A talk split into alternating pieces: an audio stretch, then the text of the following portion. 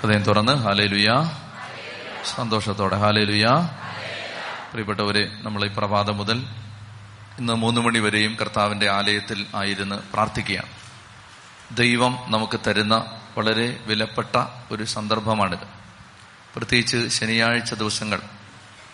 ശനിയാഴ്ചകളെ കുറിച്ച് പ്രത്യേകിച്ച് ആദ്യ ശനിയാഴ്ചയെക്കുറിച്ച് പരിശുദ്ധ അമ്മ വെളിപ്പെടുത്തുന്നത് എങ്ങനെയാണ്? അമ്മ പറയുന്നത് നരകത്തിന്റെ വാതിലുകൾ അടയ്ക്കപ്പെടുകയും ശുദ്ധീകരണ സ്ഥലത്ത് നിന്ന് സ്വർഗത്തിലേക്ക് ആത്മാവ് കടന്നു ചെല്ലുന്നതിനുള്ള വാതിലുകൾ തുറക്കപ്പെടുകയും ചെയ്യുന്ന ദിവസമാണ് ഈ ആദ്യ ശനിയാഴ്ച ദിവസം. അപ്പോൾ അതുകൊണ്ട് ഒത്തിരി കൃപാവരങ്ങൾ ഒത്തിരി അനുഗ്രഹങ്ങൾ അഭിഷേകം നമ്മുടെ ജീവിതത്തിൽ നിറയാൻ ദൈവം പ്രത്യേകം തെരഞ്ഞെടുത്ത് തന്നിരിക്കുന്ന പരിശുദ്ധ അമ്മ വെളിപ്പെടുത്തിയിരിക്കുന്ന ദിവസമാണ് ശനിയാഴ്ച ദിവസം. അപ്പോൾ ഈ ദിവസം നമ്മൾ പ്രഭാതം മുതൽ ഒൻപത് മണി മുതൽ എട്ടര മണി മുതൽ ഇവിടെ പ്രാർത്ഥന ആരംഭിച്ചു. അപ്പൊ ഏതാണ്ട് ഒരു ആറര മണിക്കൂർ സമയം കർത്താവിന്റെ മുമ്പിൽ നമ്മൾ ഭക്തിയോടെ തീഷ്ണതയോടെ പ്രാർത്ഥനയോടെ ആയിരിക്കുകയാണ്.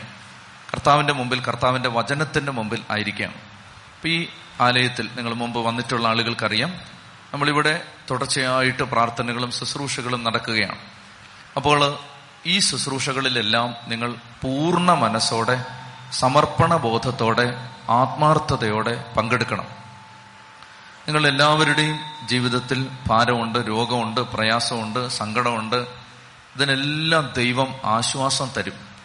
നമ്മുടെ ജീവിതത്തെ അടുത്ത പടിയിലേക്ക് കർത്താവ് ഉയർത്തും. അപ്പോൾ അതുകൊണ്ട് ദൈവത്തിന്റെ തിരുമുമ്പിൽ ഭക്തിയോടെ പ്രാർത്ഥനയോടെ നമ്മൾ ആയിരിക്കേണ്ട ഒരു ദിവസമാണിത്. ഞാനത് പ്രാരംഭ നിമിഷങ്ങളിൽ തന്നെ ഓർമ്മിപ്പിക്കുകയാണ്. ശക്തമായ ദൈവിക ദൂതുകൾ വെളിപ്പെടുത്തലുകൾ വചന പഠനം ആരാധന പരിശുദ്ധ കുർബാന ഇതെല്ലാം നമുക്ക് ഇവിടെ ഈ മൂന്ന് മണിക്കുള്ളിൽ കിട്ടും. കൗൺസിലിംഗ് കുംഭസാരം എല്ലാം ഇതിനുള്ള സൗകര്യം ഇവിടെയുണ്ട് അപ്പോൾ അതുകൊണ്ട് ഏറ്റവും ആത്മാർത്ഥതയോടെ ആയിരിക്കാനായിട്ട് പ്രത്യേകം ശ്രദ്ധിക്കുക. നൂറ്റി പത്താം സങ്കീർത്തനം അതിന്റെ ഒന്നാം വാക്യം ഇങ്ങനെയാണ് കർത്താവ് എന്റെ കർത്താവിനോട് അരളി ചെയ്തു ഞാൻ നിന്റെ ശത്രുക്കളെ നിന്റെ പാതപീഠമാക്കുവോളം നീ എന്റെ വലതുഭാഗത്ത് ഇരിക്കുക. ഞാൻ നിന്റെ ശത്രുക്കളെ നിന്റെ പാതപീഠമാക്കുവോളം നീ എന്റെ വലതു ഭാഗത്ത് ഇരിക്കുക. അപ്പോൾ നമ്മുടെ ജീവിതത്തിൽ പല ശത്രുക്കളുണ്ട്. നമ്മൾ കാണുന്ന നമ്മുടെ അയൽക്കാര് ബന്ധുക്കൾ ആ ശത്രുക്കളല്ല? മറിച്ച് നമ്മുടെ ജീവിതത്തെ എങ്ങനെയെങ്കിലും പരാജയപ്പെടുത്തി എങ്ങനെയെങ്കിലും നമ്മളെ നിത്യതയിലെത്താതെ നിത്യനാശത്തിൽ എത്തിക്കാൻ പരിശ്രമിക്കുന്ന ശക്തികളും അധികാരങ്ങളും ലോകത്ത് പ്രവർത്തിച്ചുകൊണ്ടിരിക്കുകയാണ്. അതുകൊണ്ട് പ്രിയപ്പെട്ട മക്കളെ നമ്മൾ ഈ ദിവസം ശ്രദ്ധിക്കേണ്ടത് ആ ശത്രുവിനെ പരാജയപ്പെടുത്താൻ ദൈവം നമുക്ക് തന്നിരിക്കുന്ന ശക്തമായ ഒരു വഴി കർത്താവിന്റെ വലതുഭാഗത്ത് ഇരിക്കുക എന്നുള്ളതാണ്. അപ്പോൾ ഇതാണ് ദൈവത്തിന്റെ വെളിപ്പെടുത്തൽ. നമ്മൾ കർത്താവിന്റെ മുമ്പിൽ ഇരുന്നാൽ മതി. പുറപ്പാട് പതിനാല് പതിനാല് പറയും നിങ്ങൾ ശാന്തനായിരുന്നാൽ മതി കർത്താവ് നിങ്ങൾക്ക് വേണ്ടി. വെറുതെ വീട്ടിലിരുന്നാൽ പോരാ ശാന്തനായിട്ട്. കർത്താവിന്റെ മുമ്പിൽ ശാന്തരായിട്ടിരുന്നാൽ മതി കർത്താവ് നിങ്ങൾക്ക് വേണ്ടി യുദ്ധം ചെയ്തോളും. ഇത് നിങ്ങൾ തിരിച്ചറിയണം. ഇതൊരു മർമ്മമാണ്. ഈശോ ശിഷ്യന്മാരെയും കൂട്ടി ഗത്തമനിയിൽ പ്രാർത്ഥിക്കാൻ പോയ സമയത്ത് ഈശോ ശിഷ്യന്മാരോട് ഇങ്ങനെയാണ് പറയുന്നത്. ശ്രദ്ധിച്ച് വായിച്ചാൽ അതിങ്ങനെയാണ്. ഞാൻ പ്രാർത്ഥിക്കുവോളം നിങ്ങൾ ഇവിടെ ഇരിക്കുവിൻ. ആര് പ്രാർത്ഥിക്കുവോളം? ആര് പ്രാർത്ഥിക്കുവോളം? ശിഷ്യന്മാരോട് ഈശോ പ്രാർത്ഥിക്കാൻ പറഞ്ഞോ? പ്രാർത്ഥിക്കാൻ പറഞ്ഞോ? പറഞ്ഞിട്ടില്ല. ശിഷ്യന്മാരോട് ഈശോ പറയുന്നത് ഞാൻ പ്രാർത്ഥിച്ചോളാം നിങ്ങളിവിടെ ഇരിക്കുക. ഈശോയുടെ മുമ്പിൽ നമ്മൾ ഇരുന്നാൽ മതി. ഈശോ എല്ലാം ചെയ്തോളൂ. ഈശോ പ്രാർത്ഥിച്ചോളൂ. നിങ്ങൾക്ക് പ്രത്യേകിച്ച് ഒന്ന് പ്രാർത്ഥിക്കാനൊന്നും തോന്നിയില്ലേലും ഇരുന്നാ മതി. ഈശോ പറയാണ് ഞാൻ പ്രാർത്ഥിക്കുവോളം നിങ്ങളിവിടെ ഇരിക്കുവിൻ. പക്ഷെ അവർ കിടന്നുറങ്ങി.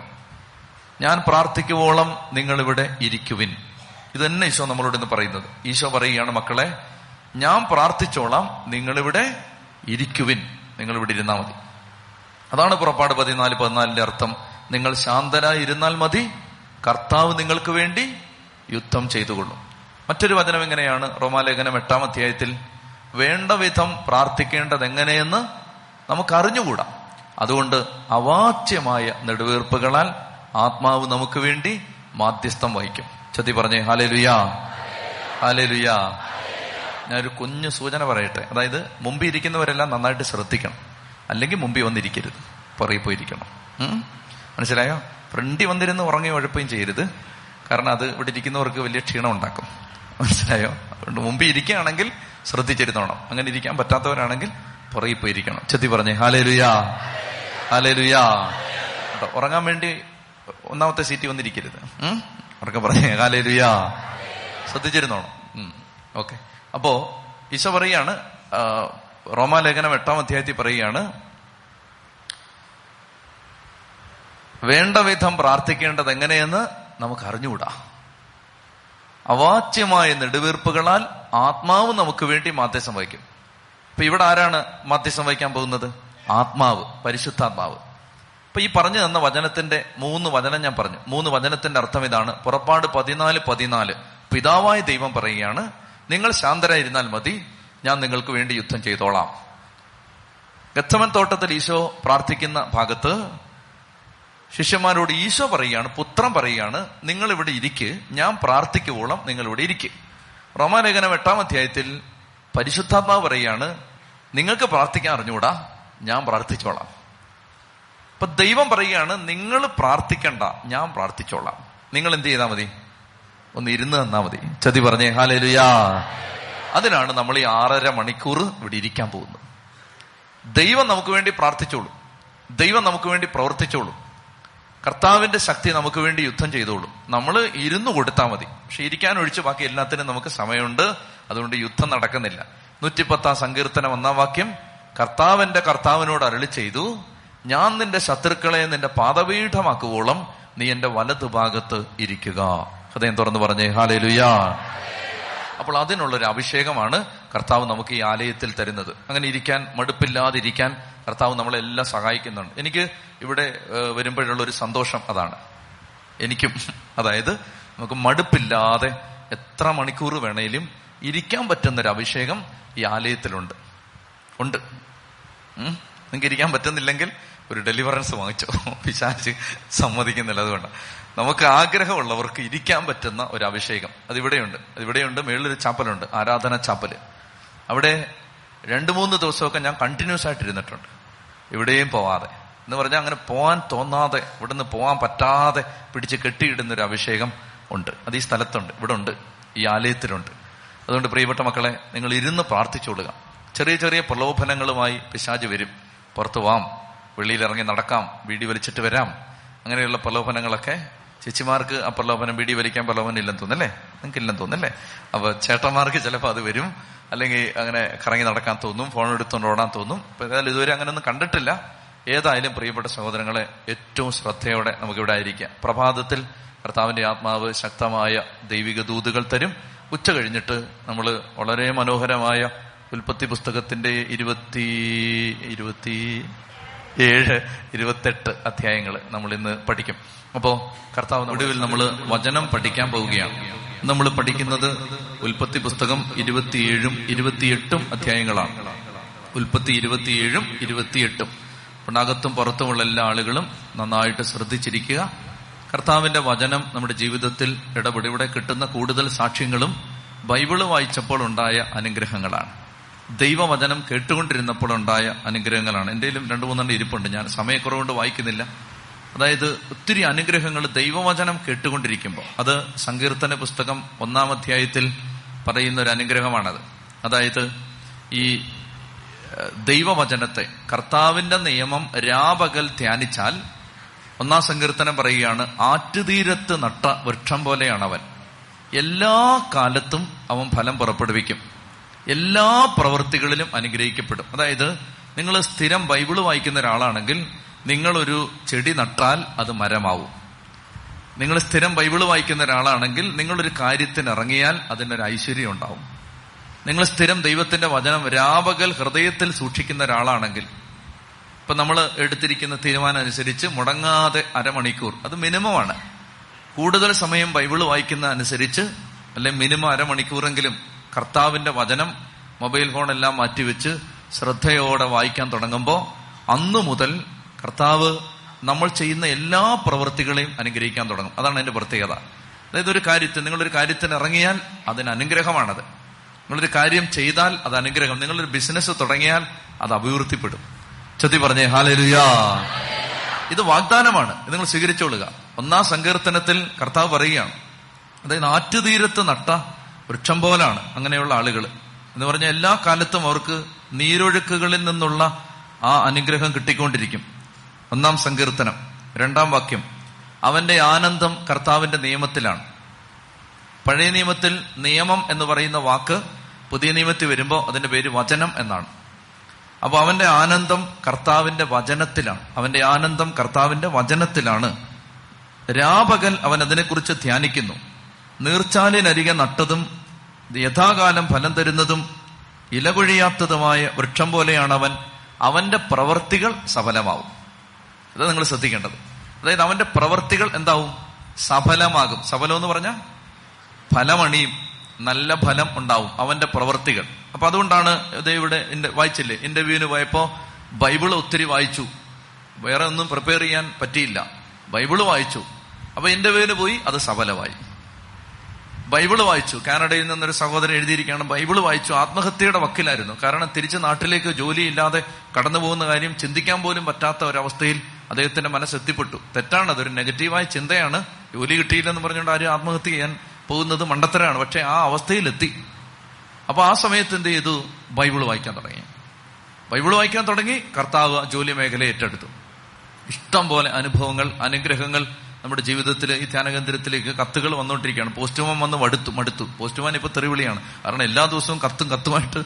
കാരണം ഇന്നത്തെ കാലത്ത് കത്തയക്കുന്നവരും എല്ലാം ഉണ്ടോ? എല്ലാരും ഫോൺ വിളിച്ചേക്ക് ഇവിടെ കത്ത് ഇവിടെ ഈ മലയിലോട്ട് കത്തുമായിട്ട് വരികയാണ് പോസ്റ്റ്മാൻ.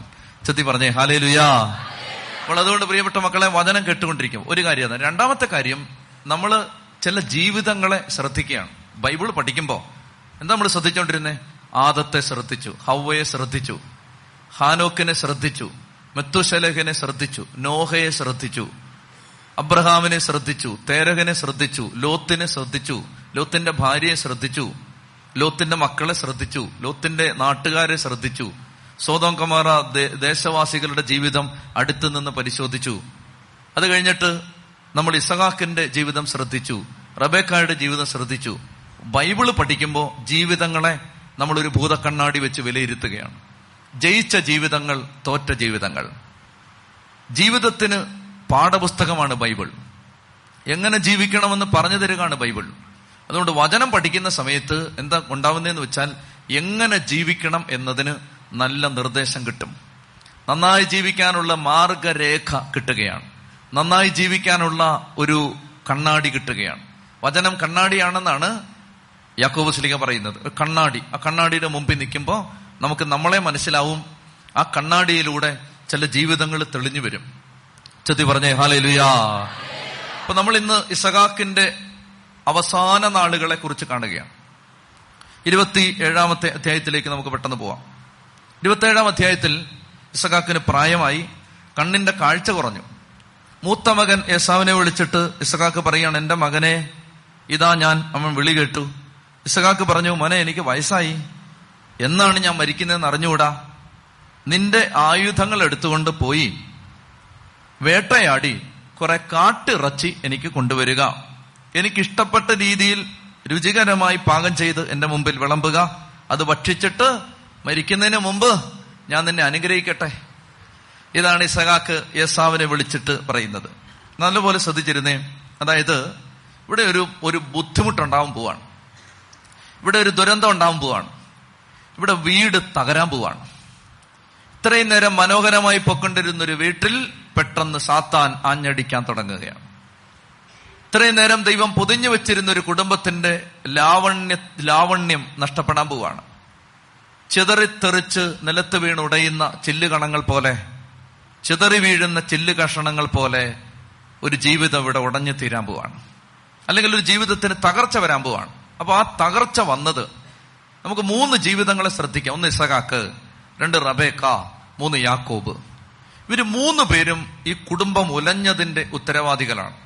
യേസാവിനെ കുറച്ച് കഴിഞ്ഞിട്ട് നമുക്ക് കാണാം. ഇവർ മൂന്ന് പേരും അതായത് സംഭവിക്കുന്ന എന്താ നിങ്ങൾക്കറിയാം. ഇസഹാക്ക് യേസാവിനോട് താല്പര്യം ഫേവറേറ്റിസം പക്ഷപാതം പ്രീണനം ഒരാളോട് മാത്രം സ്നേഹം. ഇസഹാക്കിന്റെ പ്രശ്നം അതാണ്. യേസാവിനോട് മാത്രം സ്നേഹം യേസാവിനോട് കൂടുതൽ ഇഷ്ടം. അതുകൊണ്ട് ഇസഹാക്കിന് എങ്ങനെയെങ്കിലും യേസാവിനെ അനുഗ്രഹിക്കണം. നിങ്ങൾ ഓർക്കണം നേരത്തെ ദൈവം പറഞ്ഞിട്ടുണ്ട് ഇളയവൻ മൂത്തവൻ ഇളയവന് ദാസ്യവേല ചെയ്യും. ഇളയവനെയാണ് ഞാൻ തിരഞ്ഞെടുക്കാൻ പോകുന്നത്. ഇളയവന്റെ മേലാണ് അഭിഷേകത്തിന്റെ തീയിറങ്ങാൻ പോകുന്നത്. ദൈവത്തിന്റെ തെരഞ്ഞെടുപ്പിനെ കുറിച്ച് ഞാൻ കഴിഞ്ഞ ആഴ്ച പറഞ്ഞിരുന്നു. അതിന് ലോജിക്കില്ല പക്ഷെ ദൈവം പറഞ്ഞിരിക്കുകയാണ് ഞാൻ യാക്കോബിനെയാണ് അനുഗ്രഹിക്കാൻ പോകുന്നത്. ഇസഖാക്ക് അതിനെ ഒന്ന് അട്ടിമറിക്കാൻ തുടങ്ങാണ്. കാരണം ഇസഖാക്കിന് ഏസാവിനോട് അതിരുകവിഞ്ഞൊരു താല്പര്യമുണ്ട്. പക്ഷപാതപരമായൊരു സ്നേഹമുണ്ട്. അതുകൊണ്ട് ഏസാവ് അനുഗ്രഹിക്കപ്പെടട്ടെ. എന്താണ് ഏസാവിനോട് താല്പര്യം വരാൻ കാരണം? താല്പര്യം വരാൻ കാരണം ഇത്രയേ ഉള്ളൂ. ഇയാൾക്ക് കാട്ടിറച്ചി ഇഷ്ടമാണ്. ഇവൻ നായാട്ടുകാരനാണ്. അപ്പോൾ അതുകൊണ്ട് ഇവൻ ഇഷ്ടപ്പെട്ട ഭക്ഷണ സാധനങ്ങൾ കൊണ്ടു കൊടുക്കും. അതുകൊണ്ടാണ് ഏസാവിന്റെ തെറ്റുകളുടെ മുമ്പിൽ പോലും ഇസഹാക്ക് കണ്ണടച്ചു. ഹിത്യരായ സ്ത്രീകളെ കല്യാണം കഴിച്ചു. വിജാതീയ സ്ത്രീകളെ കല്യാണം കഴിച്ചു. ഇസഹാക്ക് ഒന്നും മിണ്ടിയില്ല. ഈ ഫേവറേറ്റിസം വന്നു കഴിഞ്ഞപ്പോ താല്പര്യം വന്നു കഴിഞ്ഞപ്പോ മക്കളുടെ തെറ്റുകൾ കാണാതായി. ഇതാണ് ഒന്നാമത്തേത്. അനേകം മാതാപിതാക്കളുടെ മനസ്സിൽ ഇങ്ങനെ ഒരു ചിന്തയുണ്ട്. അതായത് എന്റെ മക്കൾ അങ്ങനെ ചെയ്യില്ല. അതായത് അങ്ങനെ ചിന്തിക്കുന്ന അനേകം മാതാപിതാക്കളുണ്ട്. മക്കളെ അമിതമായിട്ട് സ്നേഹിക്കുന്നത് കൊണ്ട് മക്കളുടെ തെറ്റുകൾ മാതാപിതാക്കളുടെ കണ്ണിപ്പെടില്ല ആരെങ്കിലും വന്നിട്ട് മക്കളുടെ കുറ്റം വന്നിട്ട് പറഞ്ഞാൽ ഉടനെ അവർ പറയും അത് അവരുടെ തെറ്റാന്ന് പറയും. അവരുടെ തെറ്റാ. ഇപ്പൊ മക്കൾ വളരെ എക്സ്പോസിംഗ് ആയ വേഷം ഇട്ട് പള്ളിയിൽ വന്നു. അപ്പൊ സൺഡേ സ്കൂൾ ടീച്ചർ വഴക്ക് പറഞ്ഞു. അപ്പോൾ സൺഡേ സ്കൂൾ ടീച്ചറിന്റെ എതിരെ ലൈംഗിക ആരോപണം ഉണ്ടാവും. ഇന്നത്തെ കാലം അതാണ്. ചെത്തി പറഞ്ഞേ ഹാലേ ലുയാ അയാൾ ഈ കുട്ടിയെ പീഡിപ്പിക്കാൻ ശ്രമിച്ചെന്ന് പറഞ്ഞാൽ അയാൾ അടുത്ത ഉടനെ ജയിലിലാവും. അതാണ് ഇന്നത്തെ സാഹചര്യം. പ്രിയപ്പെട്ട സഹോദരങ്ങളെ എനിക്ക് പറയാനുള്ളത് മക്കളോട് സ്നേഹം വേണം. പക്ഷേ മക്കളെ സ്നേഹിക്കുമ്പോൾ മക്കളെ സ്നേഹിച്ച് നിങ്ങളുടെ കണ്ണുകൾ അന്ധമാവരുത്. തിരുത്തേണ്ട കാര്യങ്ങൾ വളരെ ചെറിയ പ്രായത്തിൽ തിരുത്തണം. കുഞ്ഞുനാളിൽ തന്നെ തിരുത്തണം. അല്ലാതെ വളർന്നു കഴിഞ്ഞിട്ട് കുട്ടികളെ തിരുത്താന്ന് വിചാരിക്കരുത്. ഞാൻ ജഡ്ജ്മെന്റ് പറയാൻ നിങ്ങൾ വിചാരിക്കരുത്. ഇത് ഈ സാഹചര്യം വന്നുകൊണ്ട് ഞാൻ പറയുകയാണ്. ഹോസ്റ്റലിൽ ആയിരുന്ന സമയത്ത് ഞാൻ ധ്യാനഗുരു ആയതുകൊണ്ടും കൗൺസിലിംഗ് ഒക്കെ നടത്തുമെന്നൊരു വിചാരമുള്ളതുകൊണ്ടും ഒത്തിരി മാതാപിതാക്കൾ വന്നിട്ട് കൊച്ചുങ്ങളെ വരുമ്പോൾ എന്നെ തന്നിട്ട് അച്ഛാ നോയിക്കോണേ എന്ന് പറഞ്ഞിട്ട് എന്റെ തന്നിട്ട് പോകും. ഹോസ്റ്റലിൽ ഞാൻ താമസിക്കുന്ന എന്നെ പരിചയമുള്ള മാതാപിതാക്കൾ കുട്ടികളെ കൊണ്ടുവന്ന് തരും. ഒരു പത്തിരുപത് ദിവസം കഴിയുമ്പോൾ അല്ലെ മൂന്നാൽ മാസം കഴിയുമ്പോൾ പ്രമാദമായ ചില കാര്യങ്ങളിൽപ്പെട്ട് പെട്ട് ഹോസ്റ്റലിലോ കോളേജിലോ ഒക്കെ ഈ കുട്ടികളെ പിടിക്കും. പിടിച്ച് ഹോസ്റ്റലിൽ നമ്മൾ എങ്ങനെയൊക്കെ മയപ്പെടുത്തി നിൽക്കാൻ നിർത്താൻ നോക്കും കോളേജിൽ ചിലപ്പോൾ രൂക്ഷമായ പ്രശ്നങ്ങളാവും. ആ സമയത്ത് വന്നിട്ട് ഒരു തരത്തിലും ഈ മാതാപിതാക്കൾ വിചാരിച്ചൊരു മകനെ അല്ലത്. ഒരു മകനെ അല്ലത്. പക്ഷേ ഒരിക്കലും നേരെയാക്കി എടുക്കാൻ പറ്റാത്തൊരവസ്ഥയിലേക്കൊക്കെ ചിലപ്പോൾ പോവും. അങ്ങനെ ആ സാഹചര്യത്തിലൊക്കെ ചെല്ലുന്ന സമയത്ത് ഒരു കാര്യം പറയുകയാണ് ഞാൻ. ഈ മാതാപിതാക്കൾ വന്നിട്ട് അതായത് ഒരു തരത്തിലും ഉപദേശം കൊണ്ടോ ശാസന കൊണ്ടോ അടി കൊണ്ടോ ഒന്നും നേരെയാവാത്തൊരു സാഹചര്യത്തിൽ ഇവനിങ്ങനെ മറുതലിച്ച് നിൽക്കുന്ന സമയത്ത് മാതാപിതാക്കൾ ഇങ്ങനെ കൈകൂപ്പിയിട്ട് പറയും അച്ഛാ അച്ചാ എങ്ങനെയെങ്കിലും ഒന്ന് നേരെയാക്കി എടുക്കുമെന്ന് ചോദിക്കും. എന്റെ മനസ്സിൽ ചില കാര്യങ്ങൾ പെട്ടെന്ന് വരും. വായി വരും. ഞാൻ ഒത്തിരി കൺട്രോൾ ചെയ്യുന്നുണ്ട്. എന്നാലും ചിലത് പുറത്തു വരും. പറയാതിരിക്കാൻ ഞാൻ ഒരായിരം തവണ ശ്രമിച്ച് വിജയിച്ചിട്ടുണ്ട്. പറഞ്ഞിട്ടില്ല. പക്ഷെ എന്റെ മനസ്സിൽ ഇങ്ങനെ വന്നിട്ടുണ്ട്. മനസ്സിൽ വന്ന് നിങ്ങളോട് ഞാൻ പറയാം അമ്മേ പത്തിരുപത്തിരണ്ട് വയസ്സ് വരെ അമ്മ വളർത്തി വലു വളർത്തി വഷളാക്കിയ ഒരു മകനെ ആറുമാസം കൊണ്ട് ഡാനിയിലച്ച് നേരെയാക്കണോ അല്ലേ? എന്റെ മനസ്സിൽ വന്ന ചോദ്യം ഇതാണ്. ഞാൻ ചോദിച്ചിട്ടില്ല. ചോദിച്ച ആ അമ്മ തകരും. അതുകൊണ്ട് ഞാൻ ചോദിച്ചിട്ടില്ല. പക്ഷെ എന്റെ മനസ്സിൽ ഇത് പലപ്പോഴും കയറി വന്നിട്ടുണ്ട്. അതായത് പത്ത് പതിനെട്ട് പത്തൊമ്പത് ഇരുപത് വയസ്സ് വരെ വളർത്തി വഷളാക്കിയ ഒരു മകനെ രണ്ടു മാസം കൊണ്ട് ധ്യാനഗുരു നേരെയാക്കണം. ധ്യാനകേന്ദ്രങ്ങൾ നേരെയാക്കണം. I am not judging anybody but listen to me carefully ചെറിയ പ്രായം മുതൽ തന്നെ കുട്ടികളെ തിരുത്തേണ്ടത് തിരുത്തണം ശാസിക്കേണ്ടത് ശാസിക്കണം തല്ലേണ്ടടുത്ത് തല്ലണം കൃത്യമായിട്ട് നോ പറയേണ്ടടുത്ത് നോ പറയണം. ഇത് ശ്രദ്ധിച്ചില്ലെങ്കിൽ പിന്നീട് ഒരു കാലം വരുമ്പോ നമ്മൾ മക്കളുടെ ഇരയായിട്ട് മാറും. ചെത്തി പറഞ്ഞേ ഹാലലുയാ. അപ്പൊ ഇതാണ് ഇസഹാക്കിന് ഈ വാർദ്ധക്യത്തിൽ ഈ ബുദ്ധിമുട്ടുണ്ടാവും ഇസഹാക്കിനെ പച്ചയ്ക്ക് വഞ്ചിച്ചു മക്കൾ. യാക്കോബ് വഞ്ചിച്ചു ഭാര്യ അതിന് കൂട്ടുനിന്നു. അപ്പൊ അതിന്റെ കാരണം ഇതാണ്. ഒരു കാരണം ഈ ഈ ഫേവറേറ്റിസം. ദൈവം പറഞ്ഞിരിക്കുകയാണ് യാക്കോബിനെയാണ് ഞാൻ അനുഗ്രഹിക്കാൻ പോകുന്നത്. എന്നാ ഇസഖാക്ക് പറയാണ് മോനെ നീ കാട്ടിറച്ചി കൊണ്ടുപോവാ നിന്നെ ഞാൻ അനുഗ്രഹിക്കാം. രണ്ടാമത്തേത് റബേക്ക ആണ് റബേക്കയെ കുറിച്ച് ഒത്തിരി ഞാൻ വാഴ്ത്തി പാടിയതാണ് എന്റെ അഭിപ്രായം മുഴുവൻ ഞാൻ തിരുത്തുകയാണ്. വയസ്സായപ്പോ റബേക്കായ ആൾ മാറി. ഇസഖാക്ക് മാറി. ഇസഖാക്ക് പ്രായമായി എത്തിയ സമയത്ത് ഇസഖാക്കിന്റെ സ്വഭാവം മാറി. റബേക്കായി മാറി. റബേക്കായ്ക്ക് യാക്കോബിനോട് സ്നേഹം. അപ്പൊ റബേക്ക ഇങ്ങനെ ചിന്തിക്കുകയാണ്. റബേക്ക വിചാരിക്കുകയാണ് ദൈവം എന്താ എന്നോട് പറഞ്ഞേ? ദൈവം പറഞ്ഞത് യാക്കോബിനെയാണ് ഞാൻ അഭിഷേകം ചെയ്യാൻ പോകുന്നത്. അപ്പൊ അത് സത്യമാണല്ലോ. എന്നാ പിന്നെ ഞാൻ ദൈവത്തെ അങ്ങ് സഹായിച്ചു കളയാം. ദൈവത്തെ ഞാൻ എന്റെ ഭാഗത്തു നിന്ന് ദൈവത്തിന് ഒരു കോൺട്രിബ്യൂഷൻ ഇരിക്കട്ടെ.